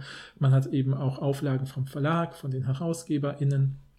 Und das, all das arbeitet man ein, dann kann es durchaus so bei unserer Disziplin ist so das Übliche, dass vielleicht so ein halbes bis ganzes Jahr dauert. Ja. Äh, äh, bei mir hat es sogar noch ein bisschen länger gedauert, weil ich noch so rechtliche Dinge wegen Abbildungen klären musste, welche Mhm. Abbildungen aus Zeitungen hatte und wer hat die Rechte daran und so weiter. Äh, und, und dann wird diese Arbeit dann publiziert und wie gesagt, ab der ab dem Verlagsvertrag kann man den Titel führen und weil klar ist, die Arbeit wird dann demnächst irgendwie. Genau, und die erscheint dann auch, äh, häufig muss man auch noch sogar einen Druckkostenzuschlag äh, machen als Mhm. Person, die promoviert. Das heißt, man muss bezahlen dafür, dass das Buch rauskommt, Ja. was wirklich, ja, schlecht ist. Ja, Weil ja, genau. da- Und das da- kostet je nach Verlag. Die Preise Geld. steigen auch da zunehmend. Äh, also ich musste zum Beispiel bei meiner Arbeit um die, das sage ich jetzt einfach, 2000 Euro da drauflegen, Ja, damit dann- das bezahlt manchmal wird. kann man das irgendwie, wenn man eine Stelle hat oder wenn man äh, Geld irgendwie hat von der Ja. Doktorvater, Doktormutter, übernehmen die vielleicht was oder man kann das bei Genau. der heimischen Bibliothek da vielleicht einen Deal machen. Es gibt Ja. auch, wenn man bestimmte Noten hat, hat man die Möglichkeit, so Preise für die. Dis- äh, für die Doktorarbeit zu bekommen, damit ein bisschen Geld davon abgefangen ist. Aber ich finde es Ja. wirklich krass, dass man das bezahlen muss, Mhm. weil das natürlich auch wieder Leute ausschließt, die halt dieses Geld Ja. nicht einfach haben, weil du kannst doch nicht einfach 2000 Euro plötzlich Genau. haben, wenn du jetzt nicht sowieso schon privilegiert Ja, ja, bist. ja. Also das, aber das ist eine ganz andere Geschichte. Aber nur, dass ihr Bescheid wisst, es gibt da auch echt Strukturen, die Mhm, nicht so mhm. cool sind. Manchmal gibt es eben auch Vorlage, da muss man dann nichts bezahlen. Das ist alles Ja. unterschiedlich. Ja. Aber wenn wir schon beim Thema Geld sind, wir haben jetzt noch gar nicht Ja, gesagt, was verdient man eigentlich als Wissenschaftlerin und wie äh, oder wie, kann man sich das finanzieren? Genau, ja. das sollte man sich auch überlegen, wenn man promoviert, wie schaffe ich mich zu finanzieren, weil du wirst nicht bezahlt, dass du die Doktorarbeit schreibst in der Regel. ja. Also nicht einfach so. Ja, ja. Und dann gibt es eigentlich im Grunde drei Möglichkeiten, würde ich sagen. Man kann eine Stelle an der Uni haben Mhm. und in dieser, mit dieser Stelle promoviert man dann eben. Das hast du ja gemacht. Mhm. Ja, wobei ich muss sagen muss, ich hatte ja, weil ich so viel unterrichten musste, ich hatte ja nicht, das ist ja vorhin äh, gesagt, ich hatte eine wissenschaftliche Mitarbeiterstelle, ich hatte ja eigentlich eine andere Stelle, die nennt man Lehrkraft für besondere Ja. Aufgaben. Das heißt eigentlich nur, dass man viel unterrichtet und wenig forscht, Ja. laut Vertrag. Und ich weiß noch genau, dass in meinem Arbeitsvertrag drin stand, dass meine Stelle zu 98,5 Prozent aus Lehraufgaben besteht und zu 1,5 Prozent aus Forschung. Ja, das heißt, Ja, also ein Hundertstel oder ein Hundertfünfzigstel meiner Zeit durfte ich forschen äh, und meine Arbeit schreiben. Deswegen, äh, weil man ja wusste, okay, wenn der so viele Seminare unterrichtet, kann er eigentlich nicht forschen, aber ein bisschen muss er sich ja irgendwie, wenn er schon in der Wissenschaft ist, qualifizieren können. Also es war ein bisschen seltsam Mhm. und ich habe es ja dann irgendwie trotzdem irgendwie hingekriegt, aber diese Stelle war eigentlich ein bisschen äh, nicht dafür gedacht. Und solche Stellen gibt es auch leider zunehmend immer mehr, dass das eigentlich, äh, mh, dass man so ein bisschen äh, ähm, ja, andere Dinge machen soll als forschen. Deswegen ne, muss man sich auch da über, darüber gut informieren, ob man das vielleicht sogar, manchmal ist es sogar vielleicht besser, auch wenn man denkt, man hat vielleicht eine schwächere Anbindung an die Universität, wenn man nicht eine Stelle hat. Aber manchmal kann es ja auch sowas sein, dass man sagt, nee, ich promoviere jetzt mit einem Stipendium, Ja. wo ich mich bei bestimmten Stiftungen zum Beispiel dann bewerben kann. Das kommen wir vielleicht noch kurz. Und ähm, ähm, aber dann kann man trotzdem vielleicht versuchen, über äh, äh, die eigenen betreuenden Personen äh, irgendwie vielleicht trotzdem eine Anbindung an die Uni zu haben. Die haben ja auch Genau. so Forschungskolloquien, Ja. wo man sich dann einmal die Woche oder einmal im Monat trifft und über die eig eigenen Prozesse berichtet oder so. Genau, es hat, alles hat Vor- und Nachteile. Du hast Ja. dann, genau, wenn du die Stelle hast, relativ viele andere Aufgaben, kommst vielleicht nicht so sehr zum Promovieren. Dafür hast du aber natürlich erstmal ein Einkommen und du, du schnüffelst ja schon, schnüffelst, schnupperst ja schon in den Job rein, den du dann vielleicht auch machen willst, Ja. zumindest wenn du in der Uni arbeiten willst und hast natürlich viel bessere, wie du gesagt hast, Kooperationsmöglichkeiten. Dann gibt's noch die Möglichkeit, äh, einfach irgendeinen anderen Nebenjob zu haben. Gibt auch viele, äh, die wir kennen, die einfach was ganz anderes machen und nebenbei promovieren. Ähm, da, da, also ne, irgendwie sowas wie zum Beispiel im Supermarkt oder so arbeiten, Ja. da hast du natürlich auch das Problem, je nachdem, wie viel du arbeitest, um deinen Lebensunterhalt zu bestreiten zu können, hast du vielleicht weniger Zeit zum Promovieren und du hast natürlich am, auch wenig Möglichkeiten zu kooperieren, wenn du nicht eh schon ein gutes Netzwerk hast, zum Beispiel über die Uni, da gibt es ja auch so Graduiertenprogramme, wo man mit anderen DoktorandInnen in Austausch geht oder eben durch die, dann die Betreuungsperson, die hoffentlich irgendein Forschungsnetzwerk hat und dann irgendwie die Kooperation dadurch ermöglicht. Ja. Aber das ist natürlich auch eine Möglichkeit, ne? Ja, ja. einfach durch irgendeinen anderen Job. Und dann das dritte ist das, was ich gemacht habe, nämlich ein Stipendium. Äh, da gibt es dann verschiedene Möglichkeiten. Also es gibt sowohl an Unis manchmal Stipendien, das äh, ist auch das, was ich bekommen habe. Also ich habe das Stipendium von der Uni, an der ich auch promoviert habe, bekommen. Äh, das wurde einfach ausgeschrieben und da musste ich ein Exposé schreiben und mein Doktorvater musste irgendwie begründen, warum er mein Projekt für so toll hält und ähm, dann wird das eben bewilligt oder nicht bewilligt. Mhm.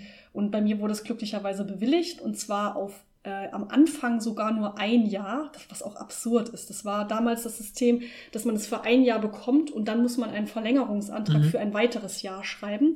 Aber während ich äh, das bekommen habe, wurde die Regelung geändert, sodass es zwei Jahre plus ein Jahr war. Also Mhm, zwei Jahre mhm. auf jeden Fall und dann kann man noch ein drittes Jahr bekommen, was ich dann gemacht habe. Also ich habe drei Ja, Jahre ja. Stipendium bekommen. Ähm, was natürlich super gut war. Gleichzeitig drei Jahre ist wirklich auch nicht so viel Zeit. Ja, ja, ja. Vor allen Dingen, wenn man nebenbei noch, ich habe ja nebenbei auch noch unterrichtet und was du ja häufig auch machst, ist dich ein bisschen zu vernetzen, vielleicht einen Vortrag mal zu halten, einen anderen Text zu publizieren. Und deshalb ist es auch trotzdem noch ähm, nicht so viel Zeit mit den drei Jahren. Und meistens ist das wirklich das Maximum, was man kriegen kann, drei Mhm, Jahre bei mhm. Stipendien. Es gibt ja neben den Uni-Stipendien auch von verschiedenen ähm, Institutionen. Ich habe mich damals auch bei der Studienstiftung des Deutschen Volks beworben. Da hatte ich als Studentin schon ein Stipendium und Mhm. vergeben auch Promotionsstipendien.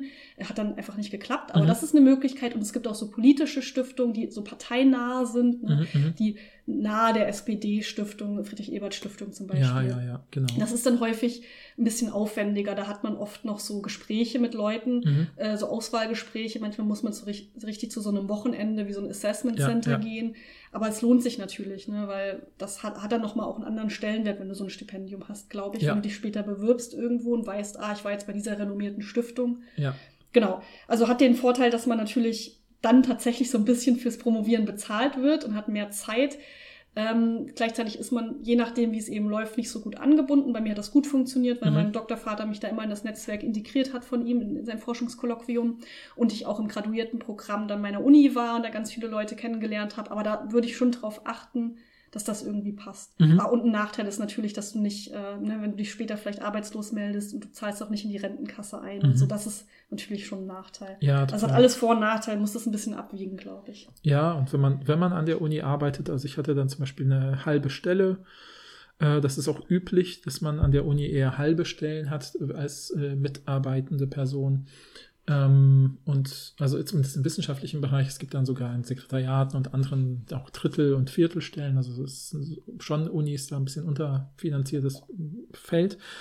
Und ich sage das ja auch immer, weil Studierende das ja auch oft fragen. Also auf so einer halben Stelle von der Uni, wenn man anfängt, wirklich ganz frisch, habe ich dann wirklich so umgerechnet äh, äh, in, in der Steuerklasse, in der ich war, in der Steuerklasse 1, äh, äh, 1050 Euro netto im Monat Mhm. bekommen. Also das ist jetzt kein super hohes. Ich glaube, Stipendium war Monatsgehalt. 1100 oder 1200, ich bin mir gerade nicht so sicher. Ja, genau. ne? Kommt aber auch auf, natürlich drauf an, wo du bist. Ne? Ja, ja, genau. Das ist ein bisschen länderabhängig, aber ungefähr so kommt es halt Mhm. hin. Und man kriegt dann auch, weil man ja typischerweise ja trotzdem für ein Land arbeitet, äh, je nach Landestarif gibt es dann sozusagen fest geregelte Erhö ähm, ähm, Gehaltserhöhungen. Ja? Ja. Also zum Beispiel in dem Land, in dem ich arbeite, gibt es dann nach einem Jahr die erste Gehaltserhöhung und äh, dann, dann danach nach zwei Jahren, danach nach drei Jahren.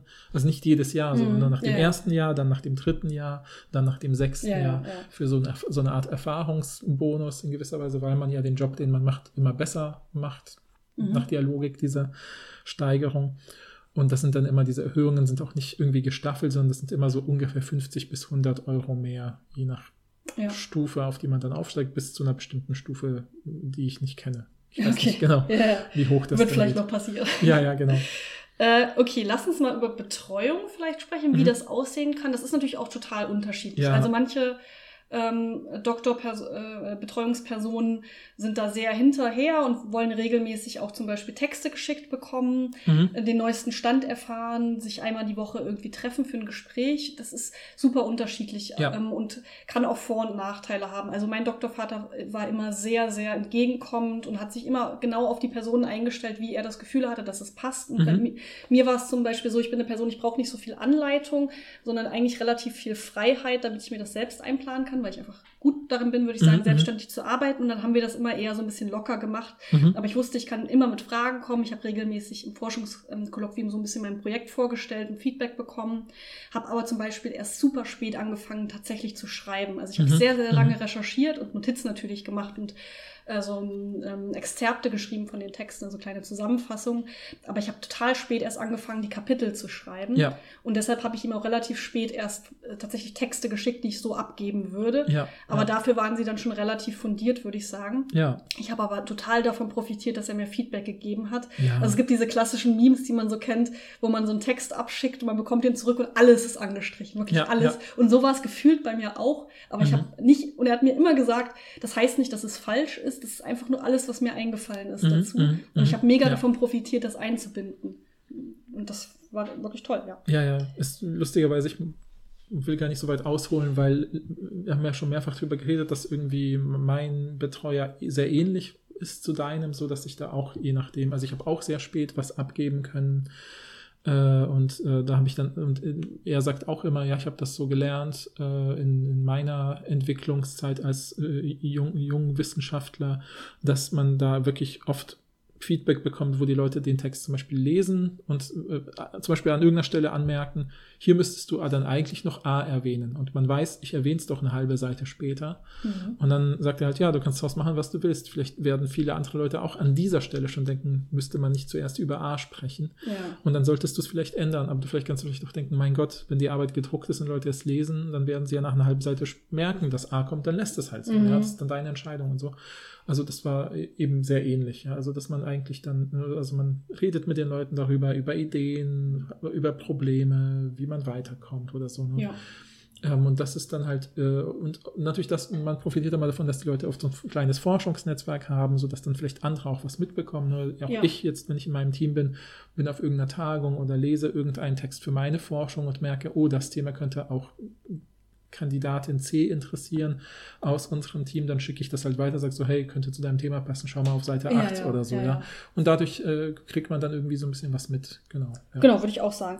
Ist natürlich, wie gesagt, super unterschiedlich. Wir haben beide schon ganz oft drüber geredet, dass es uns eben so wichtig war, dass es menschlich auch passt zwischen der mhm. Betreuungsperson und uns. Ich meine, das sind tolle Wissenschaftler, beide unserer Dr. Väter. Ja, ja, ähm, aber es funktioniert einfach auch auf so einer menschlichen Ebene gut und das war mir immer wichtig. Also ich würde immer das hört sich so blöd an, weil, wie gesagt, das ist ein toller Wissenschaftler, mein Doktorvater, aber ich würde immer auf der, die menschliche Ebene zuerst äh, äh von Relevanz sehen und nicht unbedingt ist es jetzt die beste Person äh, ja. in, in dem Gebiet, in dem ich das promovieren Ja, will, total. Ne? Und damit will ich, wie gesagt, nicht sagen, dass er nicht ein super guter nee, äh, Wissenschaftler das ist. ja so ein Feld, in dem man ganz viele, oder ich zumindest ganz viele Unsicherheiten habe, ja, beide, wo man ja. ja. irgendwie denkt, irgendwie so, oh, kann ich das so sagen und wie mache ich das und kann ich einfach sagen, dass ich das nicht verstehe oder so. Ne? Mhm. Ne? Und natürlich sollte man das sagen können, aber wenn man bei einer Person ist, wo man denkt, man kann es nicht sagen, ist das vielleicht ein Hindernis, ja, dass man irgendwie sich ja. dann eben nicht traut. Und dann wird es einfach noch stressiger. Ja, deshalb, genau. da, da würde ich immer ein bisschen mit drauf gucken. Das ist, wie gesagt, es hängt auch damit ab, davon ab, wie ihr so drauf seid. Ne? Ja, ja. Aber das ist nur unser, unser Tipp dazu, würde ich sagen. Ja, ich habe auch überlegt, ob wir darüber reden, wie so ein, wie, wie so ein alltägliches Arbeiten an der Promotion aussieht. Mhm. Aber es ist halt so schwer, glaube ich, weil es ja immer anders aussieht. Ja. Es ist ja nicht so, dass wir jetzt sagen können, ich habe diesen klassischen Ta Tagesablauf, wenn ich jetzt nur an der Promotion arbeite und nicht nebenbei noch unterrichte oder so, so an einem Tag. Mhm. Es ist irgendwie so schwer zu sagen, weil es ist tatsächlich ja dieses, ich lese Texte von anderen, ich schreibe meinen eigenen Text. Ja. Und manchmal sitzt man den ganzen Tag dran und überlegt was und hat gar nichts geschrieben. Und das ist ja. aber trotzdem ja. auch ein Erkenntnisgewinn. Ja, ja, ja, ja, ja. Aber es ist so schwierig zu sagen, wie, wie, wie, wie schreibt man eine Doktorarbeit so? Mhm. Man schreibt die nicht von vorne nach hinten, könnte man sagen. Es mhm. gibt viele ähm, Überarbeitungsschritte mit drinne ähm, und ja. ja. eine Sache, die ich sagen kann, die, die mir, glaube ich, geholfen hätte, wenn mir es jemand früher gesagt hätte, weil ich das zu spät gemerkt habe, ist, dass es nützlich ist, sich äh, ähm, viele tatsächlich gedankliche Prozesse einfach zu aufzuschreiben. Ja. Also damit man sie irgendwo stehen hat. Äh, ja. weil oft habe ich, ich bin jemand, der dann eher im Kopf rumform,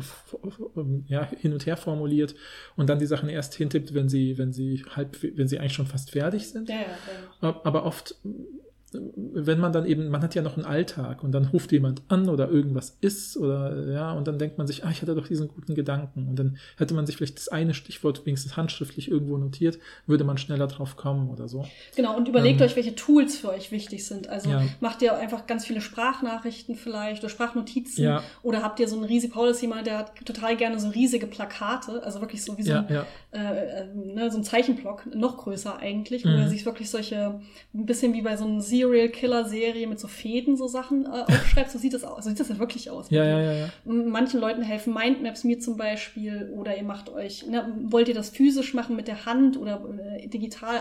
Alles mhm, ist richtig, mhm, ne? Mhm. aber ihr müsst ein bisschen ausprobieren ja, vielleicht. Voll, probiert rum. Es gibt auch oft zum Beispiel bei Unis Schreibberatungen, ja, äh, nicht nur für Studierende, sondern auch für Promovierende, die dann so verschiedene Strategien sagen. Ich weiß, ich kenne kenn einer meiner äh, Kollegen äh, und, und, Freunde ist, ist ja auch lange Schreibberater gewesen und ist es heimlich dann immer noch für Leute, die er, also jetzt nicht mehr als Job, aber für Leute, die er gut kennt. Und hat mir dann auch irgendwann, als ich es ein bisschen bei einer Sache so rumgestockt habe, hat er mir den Tipp gegeben, mach einfach mal ein Word-Dokument an und stell die Schriftfarbe auf weiß damit du nicht siehst, was du tippst und tipp dann aus dem Kopf mhm. Dinge, weil ich ihm erzählt habe, so, oh, mein Kopf ist so blöd, manchmal tippe ich was und habe voll den guten Gedanken und dann vertippe ich mich und sehe den Tippfehler und dieser Tippfehler mhm. äh, den zu korrigieren, schmeißt mich total ja, aus ja. meinem Denkprozess. Und er gesagt, ja, dann tipp doch mit der Schriftfarbe Gute weiß. Idee, ja, und dann, wenn du soweit bist, dann machst du es sichtbar und dann kannst du immer noch die Tippfehler korrigieren, die entstanden sind. Und vielleicht ist nur einer der Sätze gut, aber dann hast du schon mal einen guten Satz. Und manchmal ist ein guter Satz als Einstieg voll viel wert halt. Ne? Voll. Wir haben auch eine ganze Folge gemacht, wie schreiben WissenschaftlerInnen heißt die Folge, glaube ich, mhm. wo wir so eine Studie gelesen haben, wo das tatsächlich ethnografisch, glaube ich, untersucht wurde. Mhm. Da haben wir auch viel drüber geredet, wie wir so schreiben und was es da für Möglichkeiten gibt. Wenn ihr da also mehr Interesse daran habt, dann könnt ihr da noch mal reinhören. Ja, ja. Genau. Ja, äh, dann ähm, habe, wir haben wir die Frage bekommen, wie finde ich Leute, mit denen ich mich austauschen kann? Mhm. Ja, also ne, im Optimalfall natürlich erstmal im Netzwerk der eigenen Betreuenden. Dann finde ich auch Tagungen, sich auf Tagungen zu bewerben, macht total Spaß, weil es so, äh, äh also macht mir zumindest Spaß, wenn man immer wieder Leute kennenlernt und merkt, hey, da sind Leute, die genauso sich für was scheinbar Entlegenes interessieren wie ich und dann kann man sich dann darüber irgendwie schon mal gut austauschen und so. Mhm. Also das finde ich eine gute Möglichkeit. Äh, äh, und wirklich in den persönlichen Austausch zu gehen mit Menschen halt. Ne? Und oft, also das äh, habe ich auch zu wenig gemacht und ich merke es erst jetzt bei aktuelleren Forschungsprojekten, traue ich mich halt auch manchmal Leuten Mails zu schreiben und zu sagen, so, liebe Frau so und so, ich bin bei meinen Recherchen zu meinem Projekt, mhm. was so und so aussieht, mit, mit einem Absatz äh, bin ich äh, auf Ihre Forschung gestoßen. Ich finde das mega interessant, weil bei uns gibt es diese Frage und die beantworten Sie ja äh, aus einer voll interessanten Perspektive. Und dann kann man zum Beispiel auch, auch was, oft, oft gibt es ja auch Gelder. Also was viele nicht wissen, ist, dass Profs haben einen bestimmten Pool an Geldern, die sie nur für ihre DoktorandInnen ausgeben dürfen sollen. Ja, so und ähm, dann könnte man sagen, so, hey, ich habe jemand total Cooles gefunden, ich würde die Person gern zu einem Gastvortrag einladen.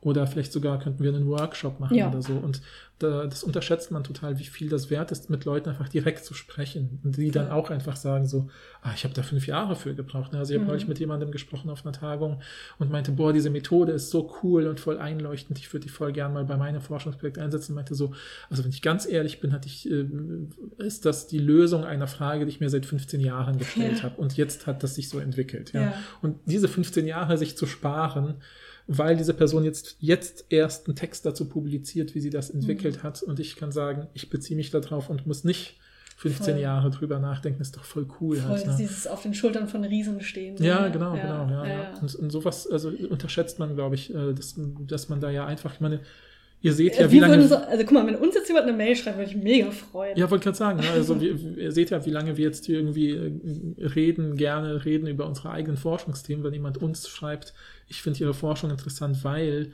und dann denken wir nicht, was erlaubt die Person, sondern denken, oh, voll schön, ja. cool, natürlich Nur schreibe das, ich. Das, Schlechteste, was passieren kann, ist, dass jemand zurückschreibt, ey, ist total nett, aber ich habe überhaupt keine Zeit. Ja, so, eben. aber ja, ja, alles andere ist halt positiv. Wenn es jetzt darum geht, ähm, nicht inhaltlich in Austausch zu treten, sondern so, wie finde ich Gleichgesinnte, also andere andere Promovierenden, gibt es eben oft an Unis solche graduierten Programme, wo alle, vielleicht vom gleichen Fachbereich, alle DoktorandInnen dann sich irgendwie austauschen können. Da Mhm. gibt es dann manchmal so regelmäßige Treffen. Bei uns gibt es sogar so ein Wochenende, zweimal im Jahr, wo man so hinfährt und die Forschung ähm, vorstellt. Ja, so ein bisschen wie so eine. Wie so eine Klassenfahrt. Klassenfahrt, sehr schön, wirklich. Ja, ja, ja.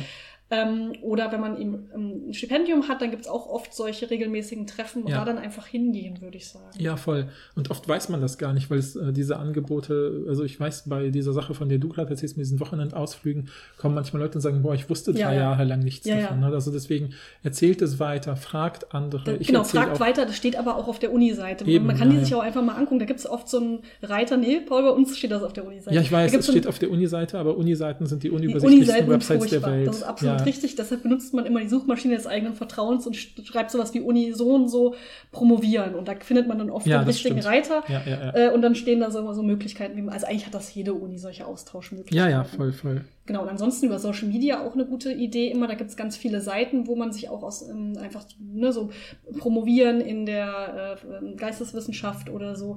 Und da kann man sicherlich auch gut. Da habe ich jetzt keine Erfahrung mit, aber ich folge auf jeden Fall manchen solchen Ja, Seiten. Wenn ja. ihr da Tipps haben wollt, dann könnt ihr mich anschreiben. Ja. Ähm, dann eine Frage, äh, wir sind auch fast schon fertig. Promovieren und psychisch gesund bleiben. Mhm. Ja, äh, wir haben ja jetzt schon ein paar Mal gesagt, es ist auch schon psychisch stressig. Ich habe auch oft geweint, muss man einfach Mhm, sagen. Ist auch mhm, okay, es ist auch völlig okay zu weinen. Aber einfach, weil ich manchmal überfordert war oder das Gefühl habe, äh, ich krieg das einfach nicht hin, ich bin zu dumm dafür oder es ist mir zu viel, ich schaffe das nicht in der Zeit, ich weiß nicht, wie ich mich Ja, finanzieren das kann. Stipendium geht zu Ende. Das genau, Stipendium ja. geht zu Ende oder ich komme, ich habe immer noch nichts geschrieben, ich bin schon drei Jahre drin, habe noch nicht mal einen Satz geschrieben, was ist los mit mir? Ja. Das die wahrscheinlich, also sehr, sehr viele Leute haben das. Ja. Die allermeisten. Ja, Und deshalb ist, würde ich sagen, der wichtigste Tipp ist, sich mit anderen auf dem gleichen Level ähm, äh, zu, äh, auszutauschen. Also die Ja. auch promovieren. Das habe ich viel zu spät gemacht und das hat mir immer geholfen zu wissen, ah krass, du weinst auch regelmäßig. Oder du denkst auch, du bist zu dumm, du willst mich verarschen, du bist die schlauste Person, die ich kenne. Mhm. Mhm. Oder sowas. Nee, voll. Also wirklich mit anderen drüber reden und auch das, ne, weil du hast schon eingeleitet mit diesen persönlichen Sachen. Auch das ist ja auch eine Frage des Umfelds. Also, dass Ja. man irgendwie merkt schon, bevor man auf die Idee kommt, dass man sagt, hey, ich habe schon als Tutorin, als studentische Hilfskraft mit anderen darüber sprechen können, wie es ist und trau, trau denen es auch zu, dass sie mit solchen Dingen vielleicht auch umgehen können oder das vielleicht von sich aus schon gesagt haben. Mhm. Also deswegen vielleicht auch an alle, die in der Position sind und von anderen, die das machen wollen, äh, gefragt werden, vielleicht wirklich, ne, ich weiß, man hat, ich habe auch immer ein bisschen schlechtes Gewissen, das Leuten nahezulegen, weil ich weiß, dass es auch diese Situation gibt, wo ich den ganzen Tag am Computer sitze, einen Satz tippe, ihn dann frustriert wieder lösche und sage, wie bist du eigentlich hier so weit gekommen, warum hat dich noch niemand durchschaut und, Ja. äh, Ja, und all diese Paniksachen. Und sobald man das einmal irgendwie äh, mit anderen, ne, das, diese Sachen verlieren halt ihren Schrecken, wenn man sie teilt. Richtig, Ja, richtig, so, absolut und, richtig. ja. Es gibt ja auch an jeder Uni so psychosoziale Beratungsstellen, die wirklich toll sind und da kann man auch hingehen als ähm, promovierende Mhm. Ja. Person und als Stud- als Studentin auch. Ne? Ja, und ich will auch immer sagen, man darf ja auch an den eigenen Inhalten oder an dem, was man schreibt, darf man in gewisser Weise, würde ich sagen, sogar und soll man vielleicht auch zweifeln, Ja, ja. weil man ja, äh, man, man macht ja eine total kreative Arbeit. Ja, es gibt ja linguistische Untersuchungen so dazu, wer, welche Personen erfinden neue Wörter, weil es ja interessant ist, wie Sprachwandel entsteht, ja, und die meisten Leute Sachen sind aus der Wirtschaft und natürlich aus der Werbewirtschaft, aber natürlich auch aus dem kreativen Bereich, äh, des, also ein kreatives Schreiben im weitesten Sinne, aber natürlich auch aus der Wissenschaft, ja, weil Leute in der Wissenschaft dann Begriffe erfinden, die dann in den Alltag vielleicht eingehen Mhm. irgendwann und äh, die uns helfen, die Welt besser zu verstehen. Und das heißt, wenn ich wenn ich wissenschaftlich arbeite, wissenschaftlich auch gut arbeite und diese Lücken finde, dann bin ich halt die erste Person, die vielleicht über ein Thema jetzt was schreibt. Und was schreiben heißt, ich formuliere eine Linie Schrift, die die ganze Komplexität der Welt, ja, die ja Mhm. dreidimensional ist und mit Zeit und Dynamiken vierdimensional ist, wenn man es jetzt physikalisch macht, äh, das versuche ich in eine Linie zu bringen. Das ist krass. Ja, Ja. das ist doch total krass. Und da darf ich doch auch mal länger nachdenken über einen Satz oder zwei. Natürlich. sozusagen. Wir haben Also, schon ganz oft darüber Ja. geredet, auch wenn es einen Tag gar nicht läuft. Wenn man, man steht manchmal morgens auf und denkt sich, ich krieg's einfach nicht hin. Ich Ja. weiß nicht warum. Ich schaff's nicht mal, diese Mails äh, irgendwie kohärent Mhm, hinzuschreiben.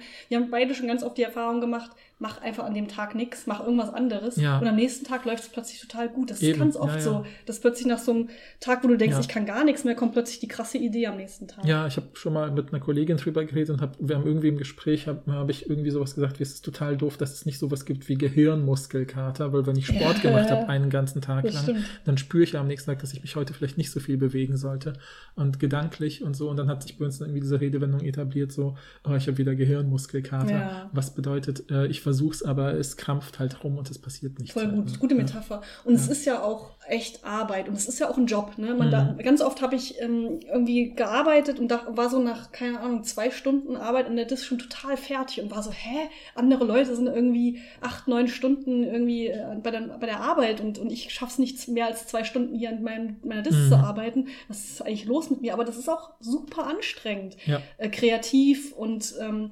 problemlöseorientiert äh, so an so einem Text zu arbeiten. Ja, Also ja. Ich, nee, nee, das heißt jetzt nicht, dass es nicht alle Jobs sind irgendwie anstrengend. Ich will nur sagen, ich habe mich ganz oft schlecht gefühlt so im Vergleich zu anderen Ja. Jobs, wo, wo ich das Gefühl habe, ich leiste viel weniger, aber ich bin trotzdem irgendwie müde. Was ist los mit mir? Mhm. Aber das ist einfach anstrengend auch. Ja. Und man, man muss da, glaube ich, auch versuchen, auf sich selbst zu hören, nicht so unfair zu sich selber zu sein Ja. ähm, und sich eine Pau Pausen zu machen, wenn man merkt, es geht einfach Mhm, mhm. gerade nicht mehr weiter. Ja, und dadurch, das ist ja vielleicht auch, ne, der, warum lohnt es sich in gewisser Weise zu promovieren, wie du gesagt hast, man, hätte man am Ende, hätte dir jemand gesagt, so wird das sein, hättest du vielleicht gesagt, nee, Mhm. aber wie du gesagt hast, man wächst ja auch daran, indem man, Man sich selber man schafft- kennenlernt. Man schafft es, äh, wenn schon. sieht, wie man tickt, sieht, wie die eigenen kreativen Prozesse funktionieren, was einen tatsächlich interessiert und so, ja.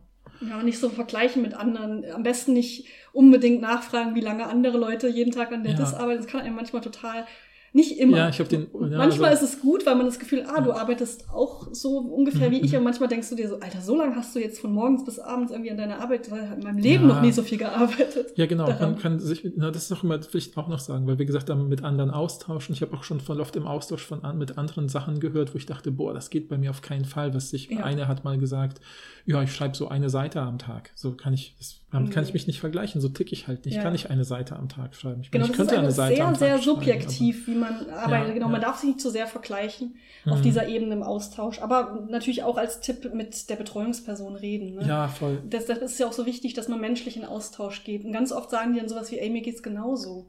Oder als ich promoviert habe, war das auch so. Oder Ja. hey, du musst ja echt kein schlechtes Gewissen haben, wenn das. Und im Idealfall ist ja die Ebene also genau Mhm, so. mhm, Und dann traut euch darüber zu reden, weil das ist, Ja. es wird nicht, das, ist genau das Richtige, was man tun sollte, darüber zu Ja, ich war mal Hilfskraft bei einem Prof, der irgendwie gesagt hat, so mir tun alle leid, die heute heutzutage promovieren, weil als ich promoviert habe, war klar, man sitzt die Hälfte der Zeit in der Bibliothek und tippt Bücher ab, die nicht ausleihbar sind, damit Mhm. man sie zitieren kann. Und damit war schon mal auch erklärt, wieso man in Anführungsstrichen nur so wenig Forschung einbeziehen kann in seine eigene Promotion halt und im Optimalfall halt die richtige. Aber jetzt äh, haben sie ja alles digital, können kopieren, einfügen. Da erwartet man natürlich irgendwie Überblick über äh, 20 Jahr, intensivsten Überblick über 20 Jahre Forschung. Das äh, könnte ich kognitiv doch gar nicht leisten. Oder wie machen Sie das? ne? Also so im Sinne Ja. von, äh, dass man irgendwie äh, irgendwie merkt, äh, ja, stimmt, krass, da ändern sich ja auch bestimmte Erwartungen und so. Und da, darüber muss man natürlich mit Leuten reden, die länger in diesem Ja. Business sind sozusagen und sagen, ja, das wird schon erwartet, aber da bitte jetzt nicht auch noch Text 17 äh, auslesen, so, sozusagen noch die fünfte Fußnotenspur verfolgen äh, oder so. Ne? Also Mhm. irgendwie muss man da ja eine Grenze finden und da hilft es ja auch mit anderen Leuten zu sprechen halt. Ne? Ja, äh, und was wir schon ganz oft gesagt haben, Pausen gehören zum Arbeiten dazu. Ne? Ja, ja. Also es macht keinen Sinn, irgendwie sich da irgendwie zu zwingen, weiterzuarbeiten, nur so und so viele Stunden oder so zu Mhm. schaffen, ohne Mhm. Pause dazwischen. Das macht alles keinen Sinn. Ja, bei mir ist ja auch so, wenn ich mal einen guten Tag habe, wo alles super läuft, und ich denke, boah, heute schaffe ich voll viel, dann denke ich immer noch bis heute beim nächsten Tag, heute wird es genauso gut laufen. Und dann merke ich, nee, heute läuft es Ja, überhaupt nicht gut, weil du gestern viel Energie verbraucht Dann gehst du ein Eis essen. Auch schön. Genau. Geht mal mehr Ja, Eis ja. essen, Leute. Ja, Ist jetzt natürlich Winter, geht mal mehr äh, heiße Schokolade trinken. ja. Genau. äh, wir haben zum Ende noch ähm, bei Instagram gefragt, äh, habt ihr Tipps, wenn ihr schon promoviert, also wenn ihr beim Promo wenn ihr promoviert oder wenn ihr promoviert habt? Ähm, und da lese ich jetzt auch mal schnell vor. Ich muss es nur ein bisschen suchen. Die Frage war also, äh, was würdet ihr Leuten gerne mitgeben, die überlegen zu promovieren? Und da haben wir ein paar äh, Antworten bekommen, die lese ich jetzt einfach vor. Erstens, Wissenschaft ist eine kollektive Angelegenheit. Du musst kein einsames Genie sein. Ja, das ist auch total So, wichtig. auf Ne? jeden Fall Und unterstützen. Gerade in unseren Fächern gibt es, glaube ich, immer noch super lange, auch bei Studierenden, dieses Klischee, dass man da irgendwie in so einer Kammer sitzt und Ja. sich selber was ausdenken muss. Das ist, ist auf keinen Fall. Ne? Ich habe bis alles, heute was wir- keinen Lehnstuhl zu Hause. Ja. Das ist traurig auch. Voll, ne? Und deswegen, also haben wir schon an mehreren Beispielen gesagt, ein Austausch mit anderen Leuten, die zu ähnlichen Projekten forschen. Allein dieses kleine Signal, dass jemand, der für sich, äh, den man für einen Vortrag einigt, sagt, oh, ihr Projekt klingt interessant, das ist ja toll, ich komme dazu und berate sie, ist doch voll schön. Voll. Nächster Tipp: Kein Stress, wenn, wenn sich das Thema im Verlauf ändert oder wandelt. Ja, es, Oh, ich würde ja. sagen, es muss es sogar. Völlig also, es normal. gibt natürlich, ich kenne Bereiche, was ich in der Sprachpädagogik oder so, kenne ich ein paar Leute, wo wirklich die in einem Forschungsteam dann arbeiten, wo dann wirklich der Prof sagt, wir haben jetzt folgendes Forschungsprojekt, das läuft fünf Jahre und du machst Teil A, du machst Teil B, du machst Teil C, dann ändert sich natürlich Ja, nicht. stimmt. Manchmal wird das auch ausgeschrieben, tatsächlich Genau. das Thema. Oder ich glaube, in Naturwissenschaften ist das noch eher gang Ja, und ja. gäbe, dass die ProfessorInnen so Themen vergeben und du kannst dich darauf bewerben. Genau, dann ist vielleicht. Dann ist was anderes. Aber genau, in, in dem Feld, in dem wir sind, ist es sogar üblich. Ne? haben wir ja in unseren Ja. beiden Geschichten erzählt. Genau, ja. Nächster Tipp: You can do it, but you don't have to. Mhm. Auf jeden Fall. Ja, genau. Genau, das wollten wir ja die ganze Zeit sagen. Du kannst es echt schaffen, aber es ist überhaupt kein Problem, wenn du es nicht schaffst, wenn du abbrichst, Ja, ja, wenn du ja. was anderes machst. Das ist völlig normal, so würde ich Ja, sagen. ja, ja. Und als letztes äh, ein wahrscheinlich Zitat von dem Wissenschaftsforscher Bruno Latour. Eine gute Promotion ist eine eingereichte Promotion. Mhm. Mhm. Ist auch sehr schön, finde ich. Ja, das ein bisschen, passt doch zu dem, ich weiß noch, ein, wie mein Chef mal gesagt hat, dass es eben äh, oft gibt es so Sachen, wo man denkt, ah, wenn ich noch ein bisschen mehr Zeit habe, mache ich noch die letzten 5% richtig perfekt. Oh, Aber ja, ich dachte dann- das auch am Ende in der Abschlussphase. Äh, ähm, Phase. Ja, genau. Und das sollte man eben irgendwann nicht, man kann, es kann, muss nicht perfekt sein. Ja, es ist immer noch, wie wie gesagt, man kann es immer noch für den Buchdruck perfekt machen oder perfekter machen. Und selbst dann wird man natürlich in dieser Zeit wieder sich weiterentwickeln und dieser Text wird immer hinter dem eigenen Anspruch irgendwie zurückbleiben. Und äh, deswegen sollte man nicht diesen Perfektionismusanspruch halt haben. Das ist vielleicht auch noch. Ja, genau. Das heißt ja nicht, dass man von Anfang an sagt, das ist doch egal, was ich schreibe, das ist doch eh nicht perfekt. Ne? Das, man versucht es nach bestem Wissen und Gewissen.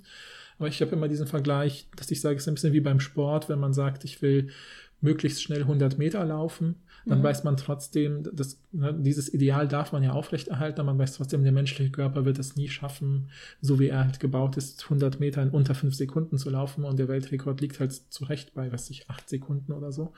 Und deswegen kann man nur noch versuchen, ja, ich versuche jetzt von meinen 12 auf 11,5 runterzukommen oder so und immer besser zu werden.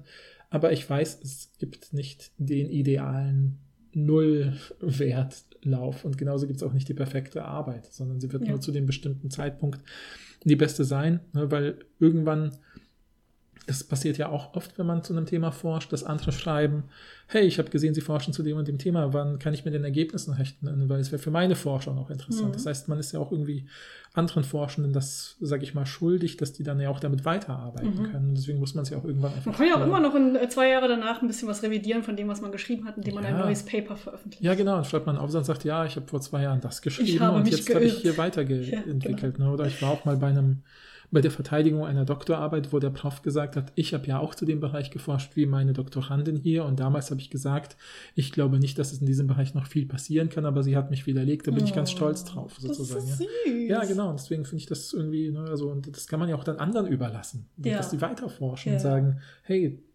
Eben. der hat fünf Jahre gearbeitet, damit ich hier anfangen kann und sagen kann, na, gibt es aber noch dieses Detail. Genau, das geht ja wieder zurück auf Wissenschaft, ist eine kollektive Eben, Tätigkeit. ja, voll. Ja, Ja, genau. schön. Da schließt Ja. sich der Kreis. Dann haben wir ganz viel darüber geredet, würde ich sagen, zu promovieren, aber trotzdem noch so viele Sachen wahrscheinlich offen. Deshalb schreibt uns doch gerne unter Ins ähm, den Instagram-Beitrag oder unter YouTube oder gerne auch per Mail. Wenn ihr noch Fragen habt, dann beantworten wir die gerne, wenn wir können. Ja, voll. Ja, und ich hoffe, wir haben euch nicht abgeschreckt, Nein. sondern eher motiviert.